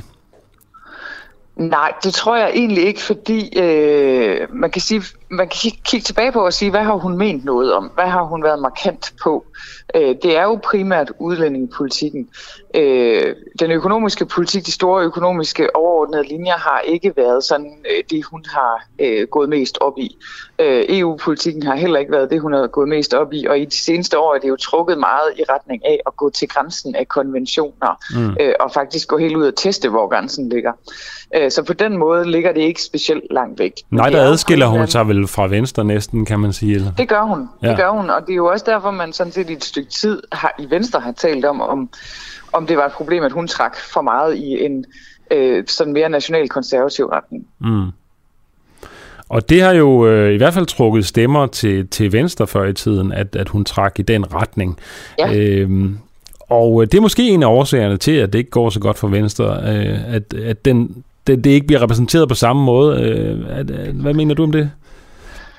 Ja, altså det er jo, Venstre står jo ved sådan et skisme, hvor man skal beslutte sig for, hvor man vil hen af. Altså vil man ligesom man gjorde i slutningen af Uffe Ellemanns periode og starten af Anders Fogh Rasmussens periode, forsøge at blive et moderne internationalt parti, som på en eller anden mirakuløs vis kan rumme alt fra land til by? Eller vil man prøve at satse på byerne, eller vil man holde fast i sit gamle kerneland? Her ved kommunalvalget har vi jo set et Venstre, der har været rigtig dygtig til at aktivere sit eget gamle kerneland. Men hvis man satser ind på det, og det er typisk nogen, der er ret begejstret for Inger Støjberg, hvis man ligesom zoomer ind på det og siger, at det der fremtidens Venstre ligger, så bliver man ved med at være et parti på den størrelse, vi ser nu. Okay. Et sidste hurtigt spørgsmål. Bliver Inger Støjberg formand for Dansk Folkeparti? Jeg tør simpelthen ikke engang komme med et kvalificeret gæt på, hvem der bliver formand for DF's lige nu.